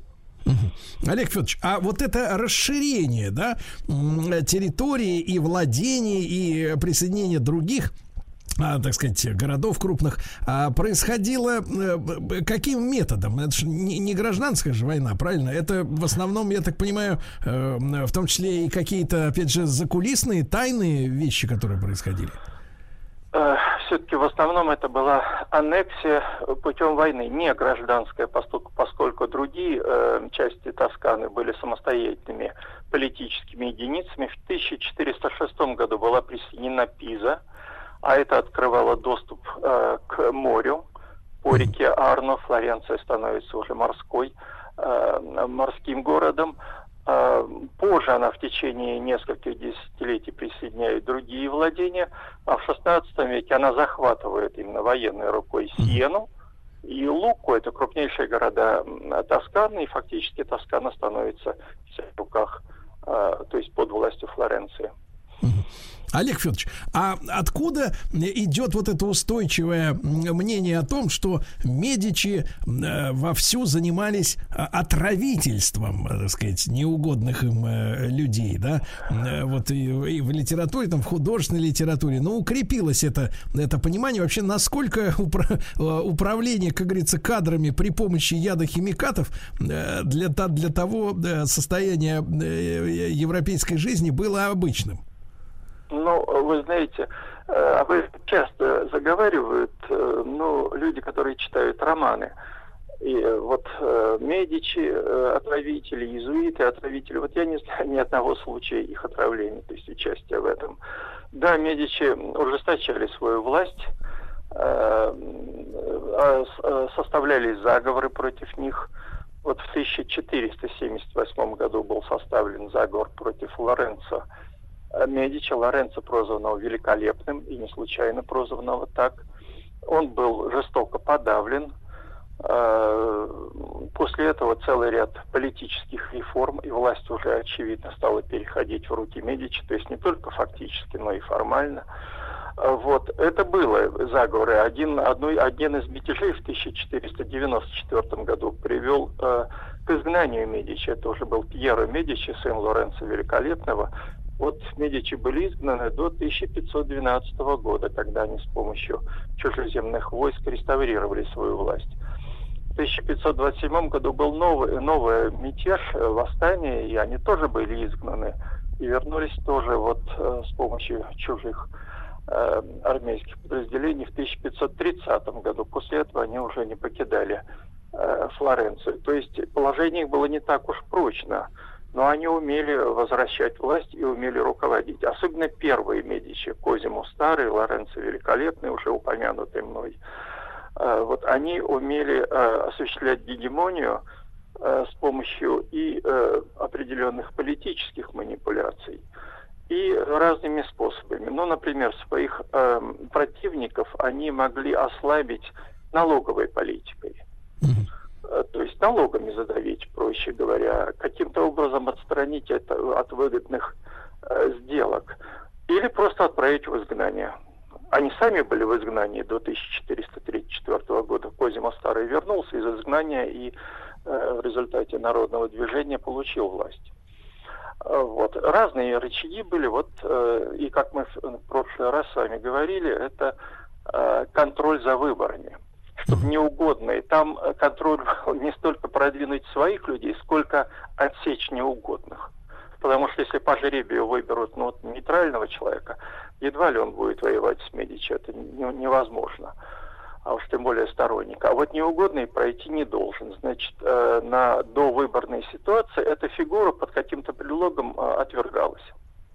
Олег Федорович, можно ли говорить о том, что э, Медичи были ну, одними из э, первых или одними из самых успешных в начале всей этой истории э, пиар-технологами, черными пиар-технологами, да, или ну, ну, вот то, что сегодня очень распространено в так называемой политической культуре, да, когда человека размазывают, подставляют, компрометируют, да, и таким образом выкидывают из политической борьбы. Вот об этом можно сказать, что Медичи зачинатели этой истории? Ну, вы знаете, я бы вообще не стал говорить о пиар-технологиях.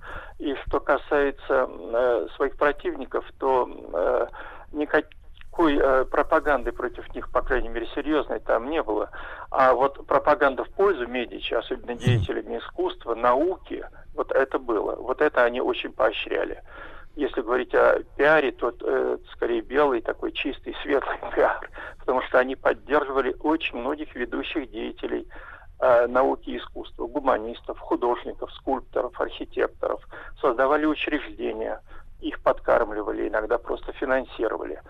Э, ну, например, университет флорентийский э, в 15 веке. В 16 веке они создали целый ряд академий, академии рисунка – вот, Академия Круска при их участии, при их покровительстве, это Академия языка. А, так что они э, не только частных, конкретных э, деятелей искусства и науки подкармливали, а создавали целые учреждения. В конце 15 века ведь Медичи э, способствовали деятельности так называемой Платоновской академии. Это было неформальное учреждение, но очень мощное движение философское, эстетическое в Э, которое оказало влияние на всю Европу, мощнейшее движение на Европу 16-17 века. Медичи стояли за ними, они э, э, способствовали деятельности Марсилио Фичино, главы этого направления, и главы так называемой Платоновской академии. Я не случайно говорю так называемая, как такового учреждения не было. Это был кружок или движение э, сподвижников, которые э, посвятили себя одним и тем же целям. И Медичи не случайно им покровительствовали и поддерживали. Они получали посвящение всех работ себе. Э, это был огромный, вот выражаясь вашим языком, пиар. Э, все произведения Платона, переведенные комментарии к ним, неоплатоников, начинались с посвящением Медичи. Они становились фигурой номер один в, духовном, на духовном ландшафте Европы, понимаете? Олег Федорович, но э, говорят сегодняшним языком, это было использование, использование людей науки для своих э, как, каких-то целей. Угу. То Науки есть в, искусство. Да, в угу. чистом виде. Э, нет, конечно, конечно нет. Дело в том, что мы все пытаемся на К своим понятиям применить. Э, далеко нет. Дело в том, что надо исходить из их представлений, из представлений э, человека той эпохи. Но ради чего они жертвовали деньги на постройку церкви, да. собора, фрески в этой да. церкви. Олег Федорович, мы как раз после короткой рекламы разберемся да, в психологии человека того, той эпохи.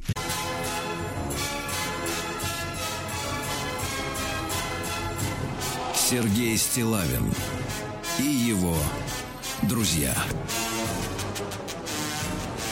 Понедельник. Трудовой.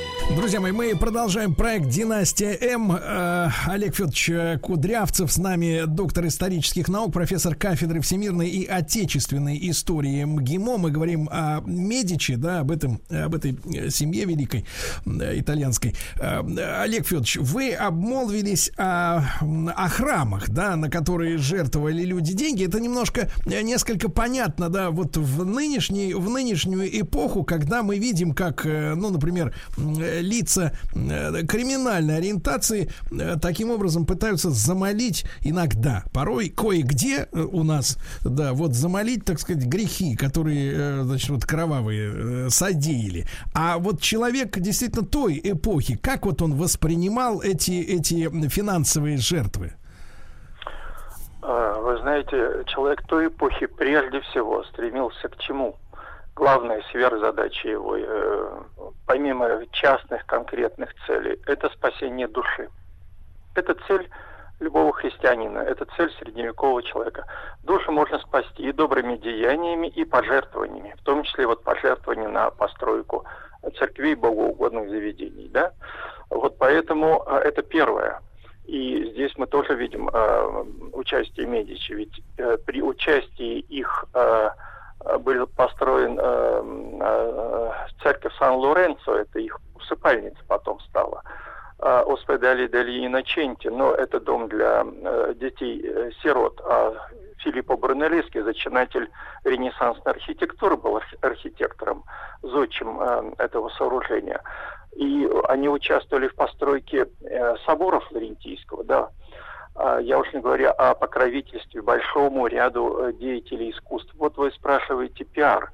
А вспомним давайте, что на произведениях искусства, на фресках, на картинах, которые они заказывали, церковного характера, например, э, э, например, Волховый, да, и вот среди волхвов или в качестве волхвов изображено, изображено семейство Медичи как это, пиар или нет. Там же, кстати, и художник Боттичелли, который писал его автопортрет, известный нам.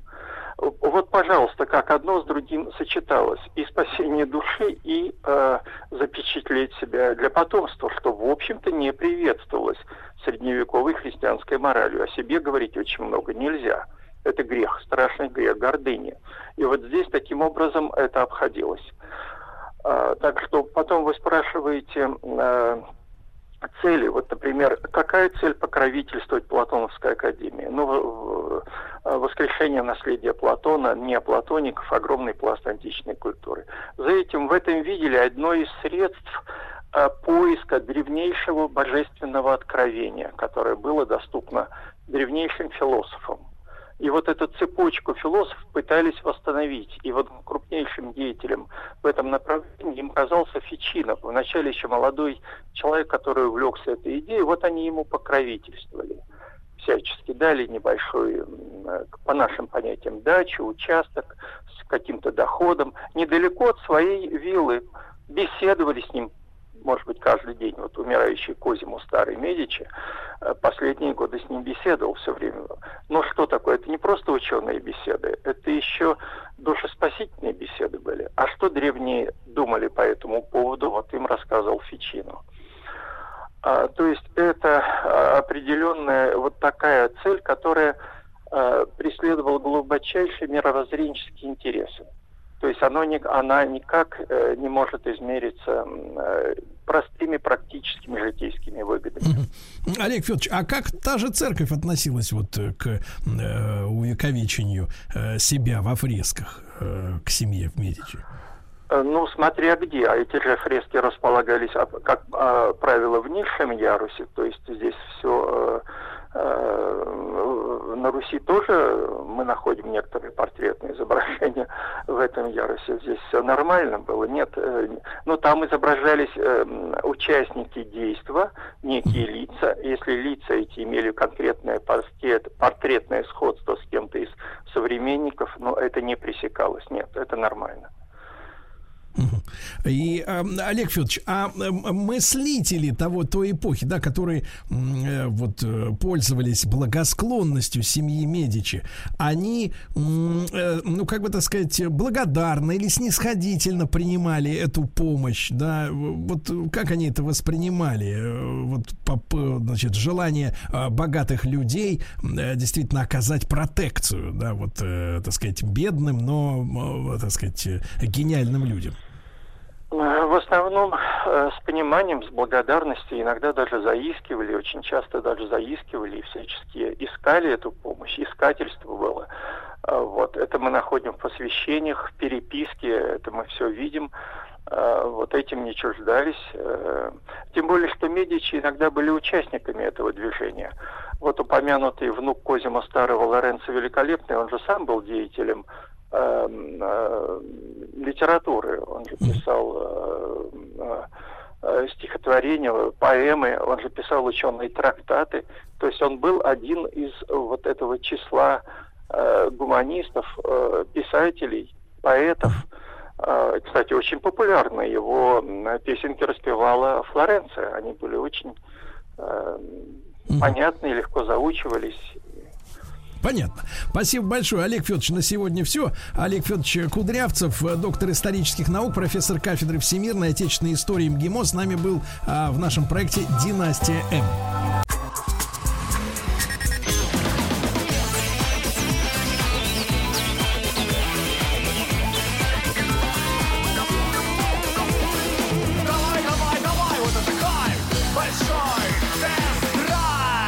что ж, товарищи, у нас сегодня понедельник и любимая рубрика Владика про автомобили. Да, да. это топчик. Для, для него это фантастика, да. да. Ну что, мы в первой э, часть программы посвятим новостям, а во второй э, о новом автомобиле. Это все, все чаще и чаще, э, значит, для нас является сенсацией, редкостью вообще появление новой машины на отечественном рынке. Да, к сожалению, за последние несколько лет, да, стагнация здесь набрала серьезные обороты.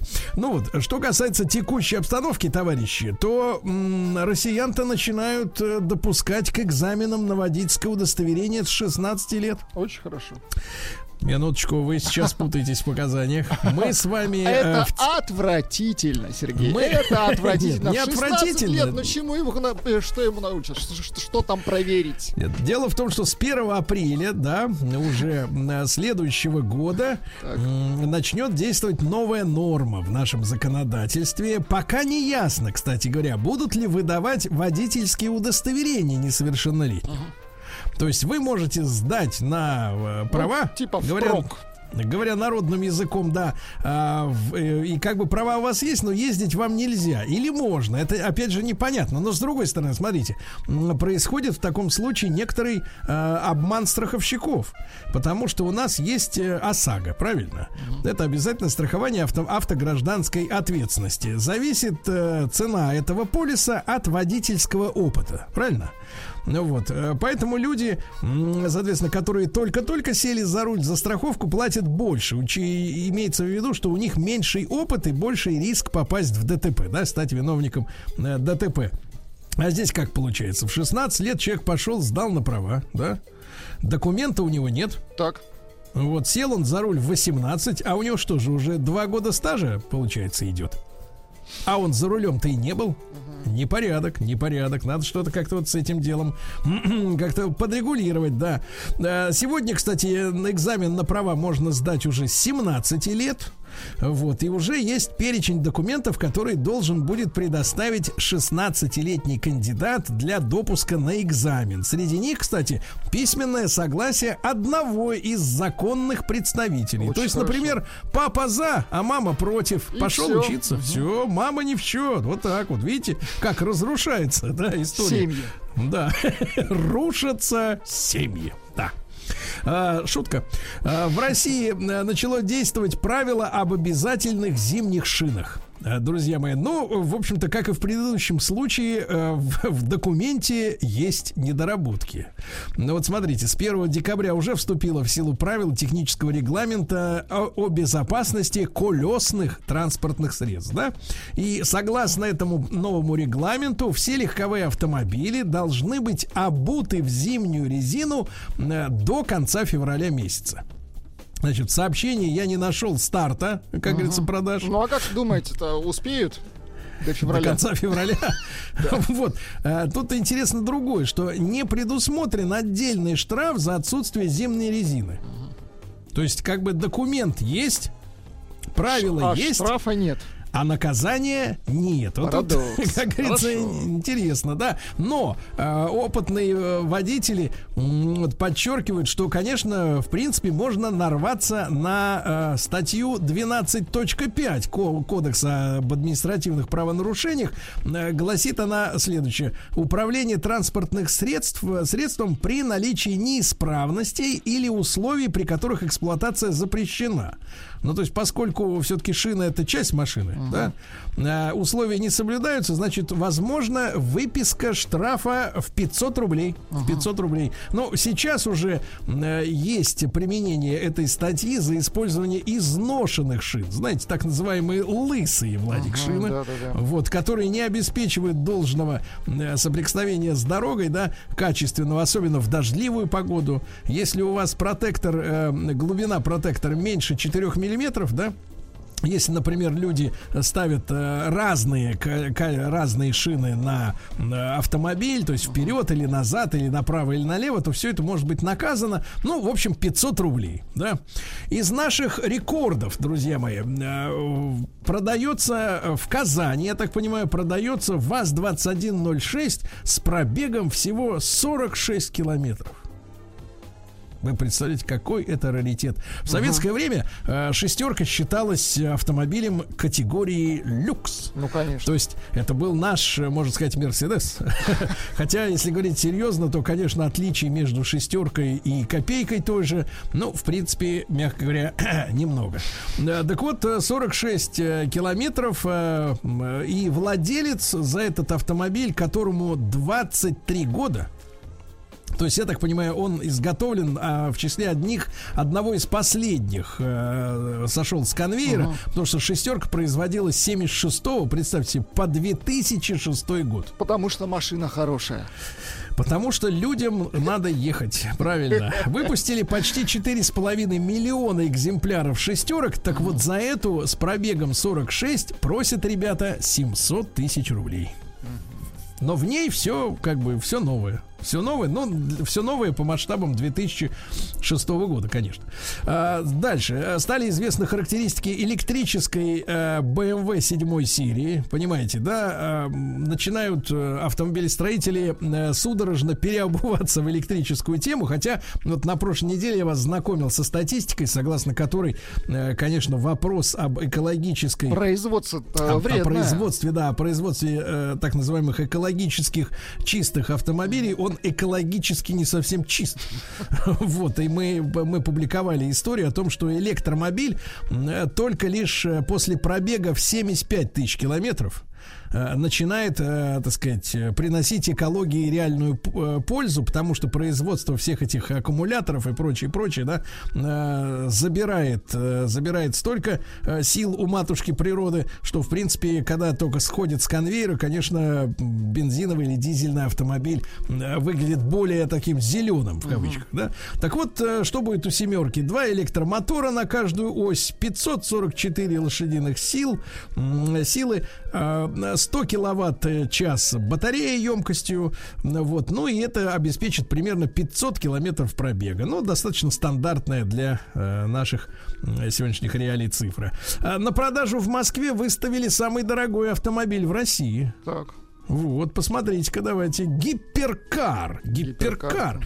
А, у гиперкара Бугатти Чирон или Широн, как иногда его называют, представляете, полторы тысячи лошадиных сил. А в принципе, от земли, а, да? давайте так, в 80-е годы было установлено, что а, автомобиль, ну вот, э, как бы, который трется колесами об, об асфальт. Нормальный автомобиль, так? Да, он способен освоить, ну, имея в виду массу его, да, и, да. в принципе, так сказать, вот давление на э, грунт, ну, не более тысячи лошадиных сил. То есть все остальное, оно никуда не может быть приложено, потому что, ну, просто, ну, понимаете, да, к мухе приделать бензиновый мотор все равно, что. Вот. А, ну, короче говоря, у этой полторы тысячи. Вот. Э, полторы тысячи. А стоит недорого, Владик. Ну-ка, давайте. 226 э, и 5 десятых миллионов рублей. Угу. А цвет-то какой? Это очень важно. Какой а цвет, цвет двойной, бело-синий, красивый. Очень красивый. Очень красивая машина, да. Дальше Porsche построит коммерческий завод по производству синтетического топлива.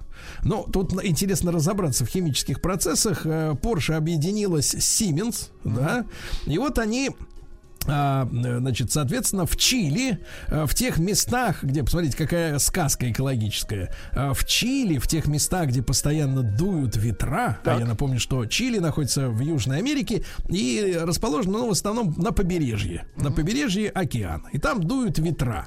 И вот эти ветряки будут вырабатывать электроэнергию, да, mm-hmm. вот, э, которая будет э, тратиться на то, чтобы протонообменная мембрана, вот сейчас Понимаете, да? было слишком сложно. Протонообменная. Вот, э, будет расщеплять воду на кислород и водород. Mm. Затем водород э, смешивается с захваченным из воздуха углекислым газом. И уже из них будут делать биотопливо, которое называется е-метанол. Да, класс. Е. Угу. Вот. Ну и, соответственно, около 40% этого метанола преобразуют в синтетический бензин. Ну, э, дух захватывает, с одной стороны, а с другой стороны, конечно, это, наоборот, окунает нас в историю Porsche как германского бренда, потому что, э, значит, э, немецкие танки, Угу. Вот, в эпохе Второй мировой войны, э, в, в ситуации, когда у Германии никогда не было собственных запасов э, нефтепродуктов, а нефть им привозили на, танкерам, на танкерах э, до 1943 года американцы. Угу. Понимаете, да? Это не мешало, в принципе, американцам говорить о том, что они вот-вот вступят во Вторую мировую войну в 1944 году, потому что, в принципе, не могли раньше, потому что еще не все танкеры с нефтью поставлены Гитлером. Мало было куплено. Просто. Вот, у Гитлера были нефтеразработки в Румынии. То есть в основном они у румын брали топливо, но по, по мере продвижения Красной Армии, естественно, запасы снижались, и э, э, немцы сделали ставку, ставку как раз на синтетическое топливо. То есть они эти эксперименты с созданием, как говорится, конфетки из ничего, вот, вели достаточно давно. То есть мне кажется, что в как, ну, понятное дело, здесь применены еще ветряки, да, uh-huh. которые вырабатывают электроэнергию как бы из воздуха. Вот, но тем не менее вот эти опыты по созданию искусственного бензина, они уходят корнями как раз во Вторую, мировую, во Вторую мировую войну. И поэтому, кстати, у немцев, э, вот мы же пошли по какой пути? По какому пути?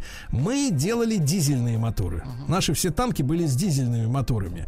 А вот эти тигры и пантеры немецкие, они работали на бензине. Э, потому что, так сказать, бензин дешевле сделать из ничего, чем дизельное топливо. Поэтому, собственно говоря, они, кстати, были очень прожорливыми, неэкономичными. И, в принципе, э, многие специалисты говорят, что о том, что Вторая мировая война это была война моторов, у кого двигатели более, э, так сказать, энергоемкие и экономичные, да, и в конце концов мы по этой категории-то, в общем-то, и выиграли. Ну, я имею в виду техническую сторону вопроса, не касаясь, естественно, морального духа.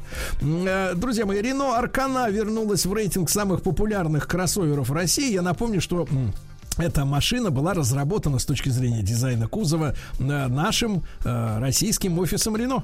Вы понимаете, да? Есть чем, как говорится, гордиться. Класс. Значит, дес... угу. давайте так, десятка самых популярных по продажам а, сейчас автомобилей. Да, ну вот Рено Аркана в этой десятке на 14 месте. Угу. В десятке. Вот, если с десятого места идти наверх, то это Mazda CX-5, э, на девятом месте Lada Niva, вот, на восьмом Kia Sportage, э, на седьмом Шкода Кадьяк, на шестом Hyundai Tucson, извините, мой французский, на пятом месте Toyota RAV4, на четвертом Volkswagen Tiguan, ну и, наконец, тройка лидеров Renault Duster, Uh-huh. Это, так сказать, французский автомобиль, да, с э, румынскими корнями. Лада 4 на 4. Ну, это классическая Нива, которая вот до прихода компании Chevrolet на АвтоВАЗ, она просто называлась Лада Нива. Но uh-huh. потом они сменили название. Название. И, наконец, на первом месте Hyundai Creta. Ну, компактный, достаточно хендаевский, так сказать, э, кроссовер небольшой.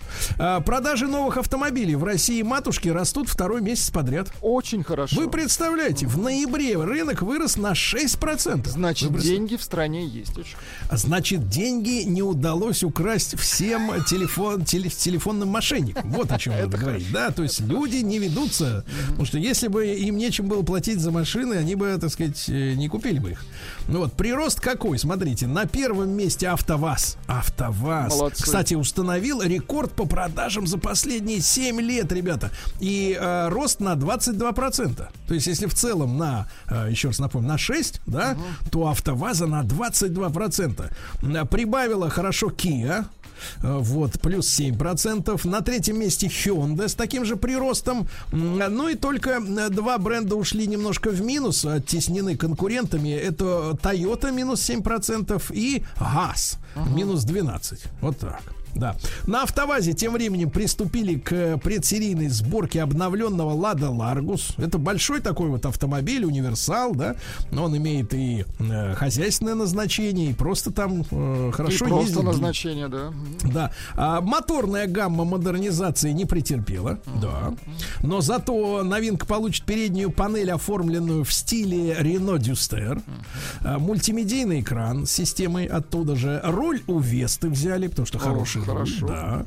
А новые кресла, кстати, Удобные, новые кресла. Да, да и блок управления стеклоподъемниками заменили. Так что надо оценить, так сказать, эти манипуляции в положительную сторону. А владельцы Лада Веста э, жалуются, что у них э, течет топливопроводящий шланг. Да, мне кажется, это им кажется. Да, конечно, им кажется. Говорят, вряд ли он, запах он... мерещится. Конечно, он сейчас говорят, он при коронавирусе течь. вообще есть э, галлюцинации эти да. запахов. Или как вы выражаетесь, а вы что, на них ездите, что ли? Да, значит, там история такая же. АвтоВАЗ отвечает, что мы не можем, говорит, комментировать единичные случаи. Конечно. Вот все верно. Ну, ну, что вы набрасываете? Вот именно. Вы-то куда? Дальше. Составлен рейтинг автопроизводителей, которые делают максимальное число машин в минуту. Так, давайте. Кстати, на эту тему я вам скажу, что... Самые скоростные а, производители. Нет, так. на эту тему а, есть новость, что вот э, Лада Ларгус производится со скоростью 9 э, машин в сутки. Так. 9 машин в сутки. А вот теперь рейтинг. А, значит, теперь давайте посмотрим. А, пятерка лидеров. Угу. На Форде, где, в принципе, впервые появился автомобильный конвейер, да, в истории. 12,2, а, значит, автомобилей в минуту 12 в минуту. Угу. То есть э, Ларгусов 9 в сутки. То есть насколько, а... вот, насколько крепче, качественнее, чет, качественнее, качественнее да, с да, расстановкой да. у нас собираются Да, да, да. Не надо торопить. Лов, ловкость Конечно. нужна. Э, тш, это, И где эти э, Форды? Простите, ба, быстрота. Конечно. Нет их в Европе. Все, Конечно. делайте, пожалуйста. Да. А быстрота нужна при ловле блох. Вот, Значит, вот на четвертом месте General Motors 13 машин в минуту. Угу. А, дальше идет Hyundai, корпорация 13,7 в минуту. Volkswagen делает 19,8 в минуту, uh-huh. представляете? А Toyota всего на одну десятую больше на первом месте, она 19,9. То есть, представляете, 20 почти машин в минуту выпускается. И, кстати говоря, Китай отмечен как страна которая более всего выпускает э, автомобили в минуту. У них 49 штук в минуту. Молодцы. 49. Но это все, весь Китай. Это не бренд, а вот весь Китай, да? А дальше. В китайском городе Шэньчжэне, представляете, вы этот день войдет в историю, друзья мои. Так. Выпустили роботакси. Роботакси. Без страхующего водителя в город. Опасно. Теперь, как говорится, лотерея. Будем наблюдать. Видишь, будем видишь наблюдать. нет никого за рулем. Тебе решать, брат. Да. да, тебе решать. Выпустили на улице города уже беспилотные автомобили без страхующего водителя за рулем и без поддержки оператора. Ты слышишь? Угу без поддержки. Вот, эксперимент, в эксперименте принимает участие 25 автомобилей. Ну, конечно, на фоне там 10 миллионов, которые просто ездят по городу, это ни о чем цифра. Но вот эксперименты пошли уже вот так в народ, да. А, россиянин отсудил у дилера двойную стоимость сгоревшей Лады Веста. Ай-яй-яй-яй. Вы представляете, а отсудил... Это? Вот именно. Вот именно. Вы давайте с государственной точки зрения. А вот как Войну, так? Надо было Значит, отсудил миллион сто тридцать тысяч рублей. Представляете, на момент возгорания так. уничтоженный автомобиль был на гарантии. Так. На гарантии житель Оренбурга а, приобрел четыре года назад новенькую Ладу Веста. Подождите, за... а возгорание прям в дороге произошло? Минуточку. За 564 тысячи рублей. Так, хорошо. Да, дилер э, предоставил на модель гарантию три года или 100 тысяч километров километров пробега. И весной 19-го, весной так. прошлого года, припаркованный на стоянке автомобиль неожиданно сам по себе вспыхнул и практически полностью Мне сгорел. кажется, это был поджог. Не может. Минуточку, ну, как, минуточку. может загореться. Ну. Дилер, конечно, так и сказал. Как это так? А тогда судья, судья постановил провести пожарно-техническую экспертизу. Она подтвердила, что возгорание произошло из-за замыкания проводки, которая вела к блоку АБС, антиблокировочной системы, ну это управление, так сказать, движением, да. Значит, владелец машины предоставил суду документы, и по итогам суд встал на сторону владельца автомобиля. Теперь при прескурант. Смотрите. Так. Значит, обязал а, продавца выплатить потерпевшему полную стоимость Лада Веста. Угу. Неустойку в размере 282 тысяч рублей. Угу. Кроме того, поскольку дилер отказался идти навстречу покупателю, да, угу. суд постановил выплатить владельцу штраф причем штраф не в бюджет, не в бюджет, а владельцу штраф 211 с половиной тысяч рублей. И судебные издержки 75 600. Итого тысяч, миллион сто тридцать тысяч рублей. Да. Вот печально. вы как это оцениваете? Ну как, это наш суд. Самый, понимаешь ли, справедливый в мире. Прекрасно, хорошо, вы вернулись, да. В Японии, ребята, с середины 30-х запретят продажи э, машин с бензиновыми двигателями и дизельными двигателями. Uh-huh. Вот, э, жестко. Ну и раскрыт количество камер, которые работают на территории России. Реально работает так. 15 а тысяч стационарных. Uh-huh. 3600 мобильных комплексов, которые выписывают уже сейчас более 90%. Подождите, а все а, остальные миллионы камер, это пока не подключены они еще? Миллиарды камер.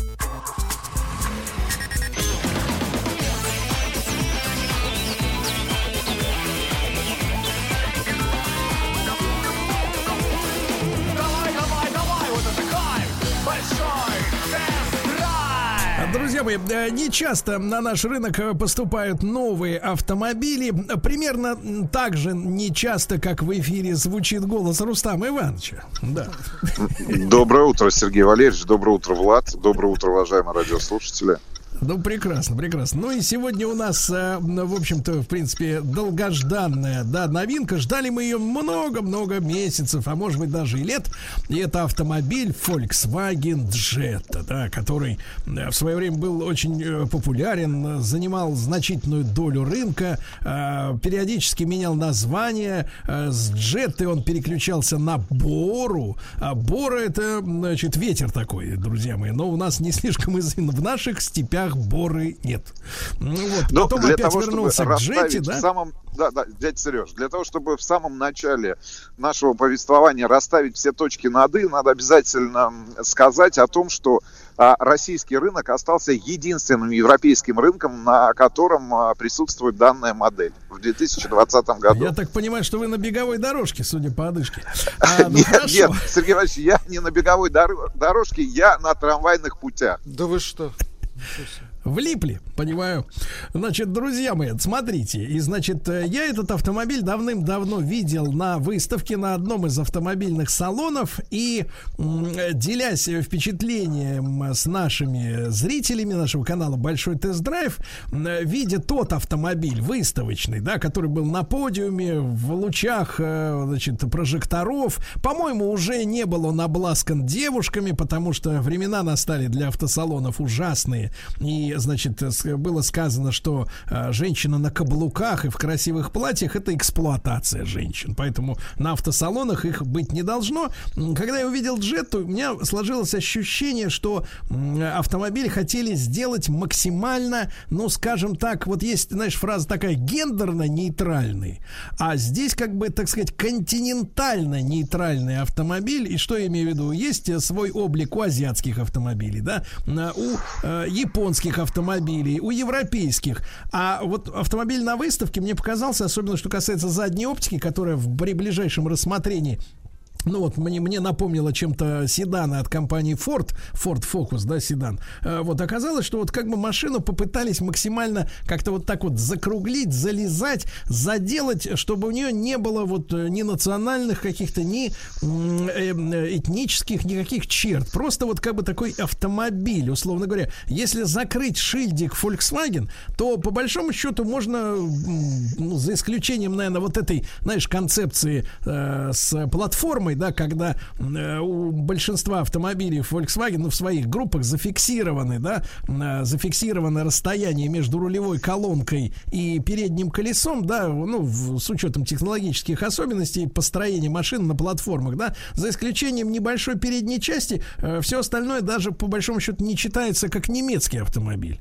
И, и я понимаю, что курс взят на некую глобальность, да, э, взят, но тем не менее вот отсутствие таких таких э, узнаваемых черт, которые были в свое время на обычной джете, на Боре особенно, да, Борька, как ее называли в народе, был очень таким характерным автомобилем э, и автомобилем, который всем было понятно, э, да, это седан на, на основе гольф класса, да, а здесь, собственно говоря, от гольфа действительно ничего нет, это просто такой автомобиль, который, ну, по большому счету, даже по своим размерам э, составляет, наверное, некую конкуренцию э, Passat, да. Но самое главное, что вот как Рустам Иванович нам сообщил, на, в Европе больше нигде, кроме как в России, этот автомобиль продаваться не будет. Самое ужасное, и я это могу констатировать со всей ответственностью, э, что э, Россия воспринимается до сих пор мировым автомобильным сообществом как э, э, страна с отвратительными дорогами.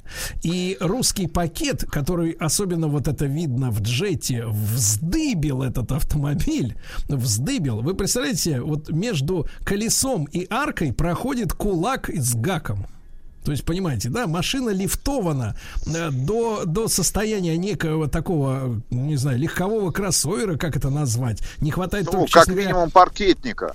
Да, не, не хватает только пластикового обвеса. Вот. И, в принципе, можно сказать, что этот автомобиль является кроссовером, потому что настолько вздыблен э, вот по, по отношению к дорожному полотну, э, что, конечно, это вызывает вопрос, потому что он просто высокий. Он получился очень из-за этого высоким. И э, я так понимаю, что, опять же, оправдание тут одно. В России плохие дороги. Я когда с ребятами из Фолькса говорю на эту тему, и мы это, этот наш спор не, не, не кончается уже несколько лет, значит, они говорят, Сергей, ну вы же понимаете, вот как говорит Андрей, Андрюша нам обычно, Гордосевич говорит, Сергей, вы же понимаете, что этот автомобиль будет эксплуатировать не только в Москве и Подмосковье, а если он заедет куда-нибудь там и дальше перечень городов, он должен выдержать эту, это бездорожье. И что мы имеем? Вот я выскажусь да, до конца, потом Руслан нас цифрами вами паразит.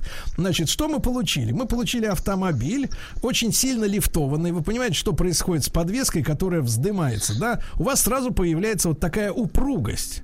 А, упругость, которая заставляет вас э, своим телом, ну, в принципе, чувствовать все нюансы дорожного покрытия. То есть вот он очень-очень так четко реагирует на все, все нюансы дорожного полотна. Более того, сами амортизаторы, естественно, не имеют никакого отношения к немецким настоящим амортизаторам, потому что Volkswagen Volkswagen был всегда, ну, скажем так, первым в ряду наиболее доступных немецких автомобилей, которые славились управляемостью и комфортом. Здесь а, управляемость осталась, но комфорт а, из-за этих пережатых амортизаторов, жестких, грубых, которые рассчитаны, как говорится, на плохую а, дорогу, да, они, соответственно, а, лишают вас э, всего, к сожалению, удовольствия от того, что называется немецким автопромом. Я вот положа руку на сердце, да, если раньше э, мне люди, люди спрашивали, ну, встречали где-то, да, Сергей, вот мы выбираем там между этим автомобилем и этим. Я мог сказать с полным, э, с полной, от, от, от, от, от, так сказать, с полным отчетностью, да. Я, я, я говорил, да, может быть, у Volkswagen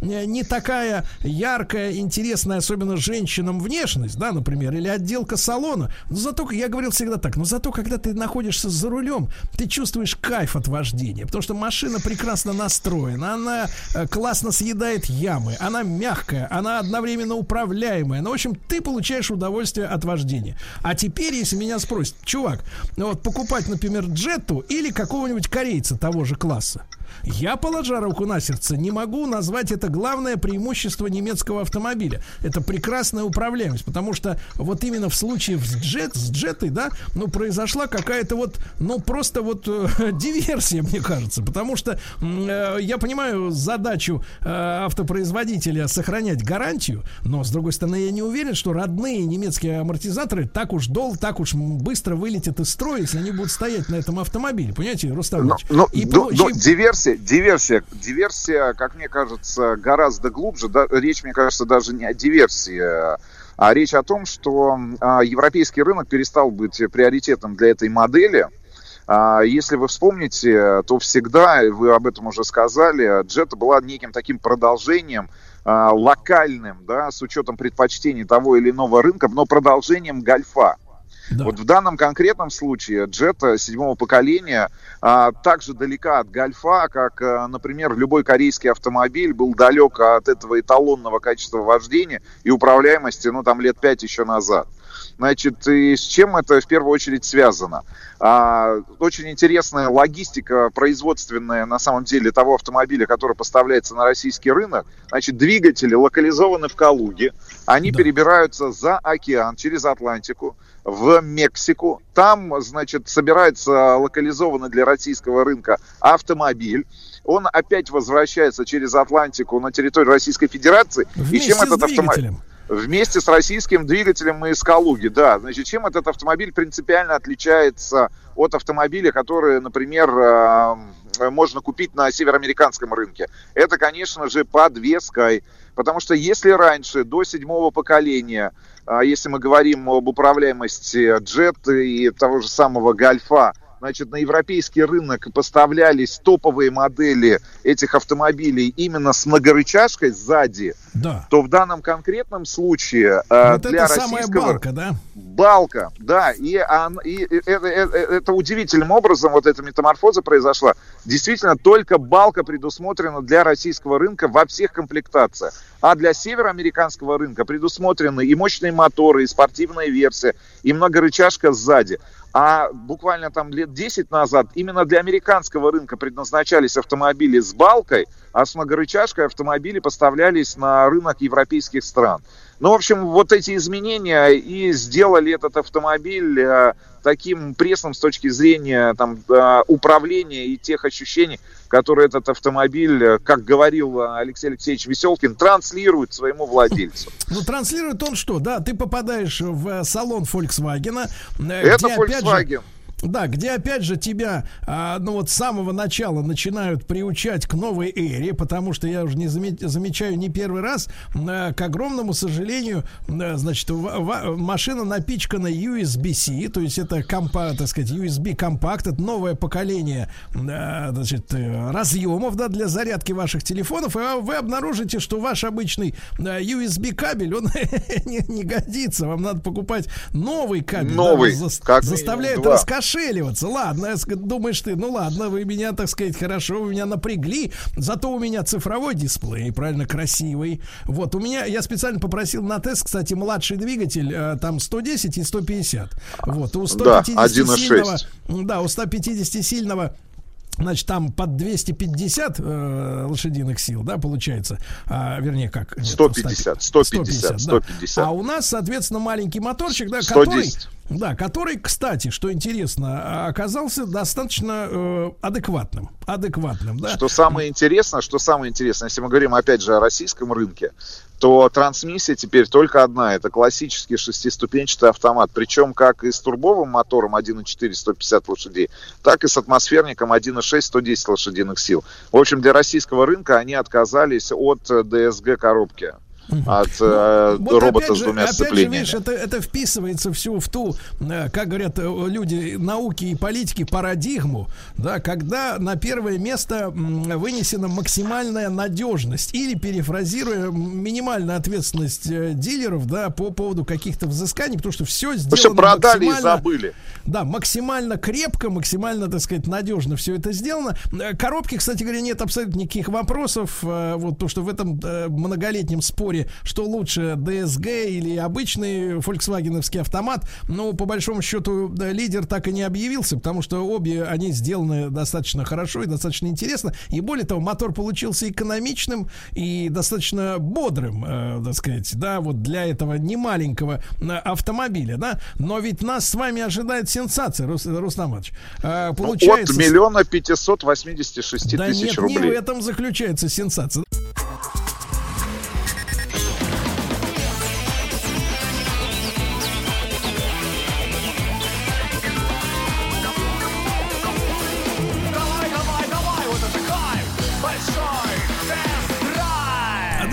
Нас сегодня Рустам Иванович на связи. Он все еще на трамвайных путях. Если увидите мальчика на трамвайных помогите. Нет, уже вышел из автомобиля. Уже вышли, да. Но вот смотрите, сегодня Volkswagen Jetta у нас 2020 э, года, да, автомобиль очень, так сказать, глобалистичный, да. А главная сенсация-то заключается в следующем, Руслан Иванович, вы там фантазируете, конечно, про э, миллион пятьсот, это все хорошо. На нашем тесте был автомобиль, смотрите, вот с этим, с младшим мотором, и цена его от, от, начиналась от миллиона девятисот. От миллиона девятисот она начиналась, да? Вот эта цена. И я в это время, знаете, какая сенсация-то вот в чем заключается, что хм, я не, не боюсь ошибиться, но кажется, в какой-то из годов э, Михаила Сергеевича нашего назвали немцем года. Не помните, было такое? Когда там в Германии воссоединились, по-моему, что-то в этом роде происходило в истории немцем года нашего Михаила Сергеевича, да? А я скажу так, что а, теперь немец, главный немец э, так сказать, на, э, в линейке корпорации Volkswagen, это э, Шкода Корок. Это Шкода Корок. Потому что если вы помните, Рустам Иванович, э, этот самобытный автомобиль с очень э, такой нестандартной внешностью, да? Ну, что, про, про экстерьер вы сейчас говорите. Да, да, да. Да, у чехов, у чехов есть свобода творчества, и они в рамках, так сказать, возможностей своих комбинируют там и так далее. Но это машина с очень просторным салоном, но, э, так сказать, небольшая внешняя, с очень широко расставленными колесами, далеко друг от друга, что обеспечивает замечательную устойчивость. И э, я еще, когда у нас на тесте был этот корок, да, я сказал, что это идеальный немец немец, идеальный немец. И получилось, что Корок, э, который э, как раз вот э, в полноприводном варианте, кажется, и продается за миллион восемьсот, ну что-то в этом роде, да, миллион восемьсот, миллион девятьсот, получается, что Volkswagen Jetta перестал быть немецким автомобилем, да? Он стал а, мексиканским автомобилем. Да, а чехи, а чехи стали, грубо говоря, правопри, правоприемниками настоящей немецкой подвески. И вот если, например, люди действительно будут э, делать свой какой-то выбор, да, э, между двумя этими автомобилями, э, вот, то я максимально склоняюсь, естественно, к чешскому варианту, который действительно дает водителю почувствовать удовольствие, удовольствие от езды. Вот вы как маркетолог, Рустам Иванович, я понимаю, что решают люди в далеких кабинетах, так сказать, и так далее, но тем не менее, как маркетолог, можете их психологию объяснить? Вот как так вышло? Нет, я думаю, что все это в первую очередь связано с а, рынками сбыта. А, потому что, обрати внимание, Россия, если мы говорим про Европу, Китай, и, я так понимаю, еще несколько стран, в которые этот автомобиль, но в Китае он локализован под другим названием. Мне кажется, он там даже в отдельную линейку выделен а, джета, да, то есть там есть и длиннобазная, от которой отличается от европе, ну, вот от русской модели или там от модели, которая доступна на североамериканском рынке. Я думаю, они просто, ну, не видят приоритета в рынках а, вот этих развивающихся. Хотя не могу сказать, что китайский рынок является развивающимся с точки зрения общих продаж автомобилей в мире. Вот, mm-hmm. честно говоря, я вот еще раз хочу подтвердить или еще укрепить, укрепиться и, э, значит, донести эту информацию до наших слушателей.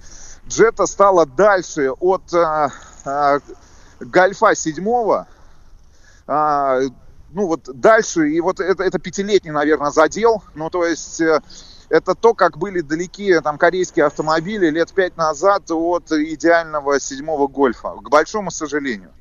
К большому сожалению. Во всем остальном, ну, Внешне, да, а, я с тобой согласен, что а, иногда даже возникает вопрос, что перед тобой, там, новый Passat или новая Jetta. Честно говоря, там с трудом можно отличить, если говорить про габариты, не про внешний вид, а именно про габариты. Поехал какой-то большой, ну, поехал какой-то большой Volkswagen. Но во всем остальном, вот, к большому сожалению, видишь, и DSG коробка ушла. В общем, проще стала машина. То есть она действительно стала интереснее с точки зрения внешнего вида, но тех, технически этот автомобиль перестал быть э, таким же интересным, как и седьмой гольф, который ну, официально не продается в нашей стране. К сожалению. Если мне не... Да, к, к большому сожалению. К огромному сожалению. И вот опять же, с точки зрения, да, маркетинга, э, если мы э, раньше, э, я, я слышал, да, и ты слышал неоднократные вот эти пожелания сделать логотип Volkswagen менее немецким, да, вот какие, какие такие странные совершенно истории. Может быть, может быть, мы в Советском Союзе или там в России, в нынешней, да, не, не, не совсем понимаем позиционирование этого бренда в мире, но для нас э, немецкий автомобиль является символом качества, да, и если, если производитель сам лично отказывается от своей национальной принадлежности, да, то что вместо этого должно прийти на смену, да, в производительной, в производстве. И самое главное, вот я, опять же, я сильно раздосадован, я понимаю, что, может быть, для самого широкого потребителя, э, неискушенного, да, именно в, так сказать, э, там в роли в, в, в управляемости автомобиля. Может быть, скажут люди, да ладно, ну и что, вот нормальный автомобиль, большой, достаточно хороший багажник, все нормально. Фары есть э, диодные, все нормально. Согласен, все и все хорошо, все хорошо. Но тогда э, с точки зрения маркетинга, в чем отличие действительно от корейцев? Я имею в виду, если по, мы всегда, ведь помните с вами, Рустам Иванович, всегда на, нарекания у нас были к корейскому автопрому, да, что э, именно подвес, часть подвески подвески, она сделана слишком жестко. Да, она, она не, не элегантная, не мягкая, она слишком, так сказать, заточена под э, плохие дороги. Вот, и сейчас получается, что Volkswagen, который славился всегда наоборот своей элегантностью, э, чу чувственностью, если можно сказать, да, тонкостью настроек, вот, отказ, сам отказался от своего, в общем-то, одного из главных преимуществ. И это вызывает, конечно, у меня непонимание. Но я готов смириться и услышать от вас, что, наверное, тупо тупой, скорее всего, в этой истории я. Да. Ну, будем, ну, э, я могу лишь с тобой только согласиться. Вот, э, что, к большому сожалению, э, ну, ввиду, может быть, тех глобальных изменений, которые происходят в мире, ну, и вообще они, и которые связаны и с экономической ситуацией, и с пандемией, хотя я не думаю, что эти решения принимались, ну, условно говоря, там, в начале марта этого года, да, ну, а, модель разрабатывается достаточно долго, но это тренд, который мы с тобой видим, но... Он, а, нас, он нас не радует, печалит. этот тренд. Он, да, нас, печаль. он нас печалит. Печаль. Ну что же, мы не теряем все-таки надежды на то, что э, немецкий автопром остается, останется немецким. Вот, несмотря ни на какие, так сказать, э, тактические, так сказать, допуски. Да? Спасибо, Рустам Ивановичу большое. Э, большой тест-драйв на канале YouTube э, даст вам возможность посмотреть на новую э, Volkswagen Jetta. Я прощаюсь до завтра. Пока-пока. Еще больше подкастов на радиомаяк.ру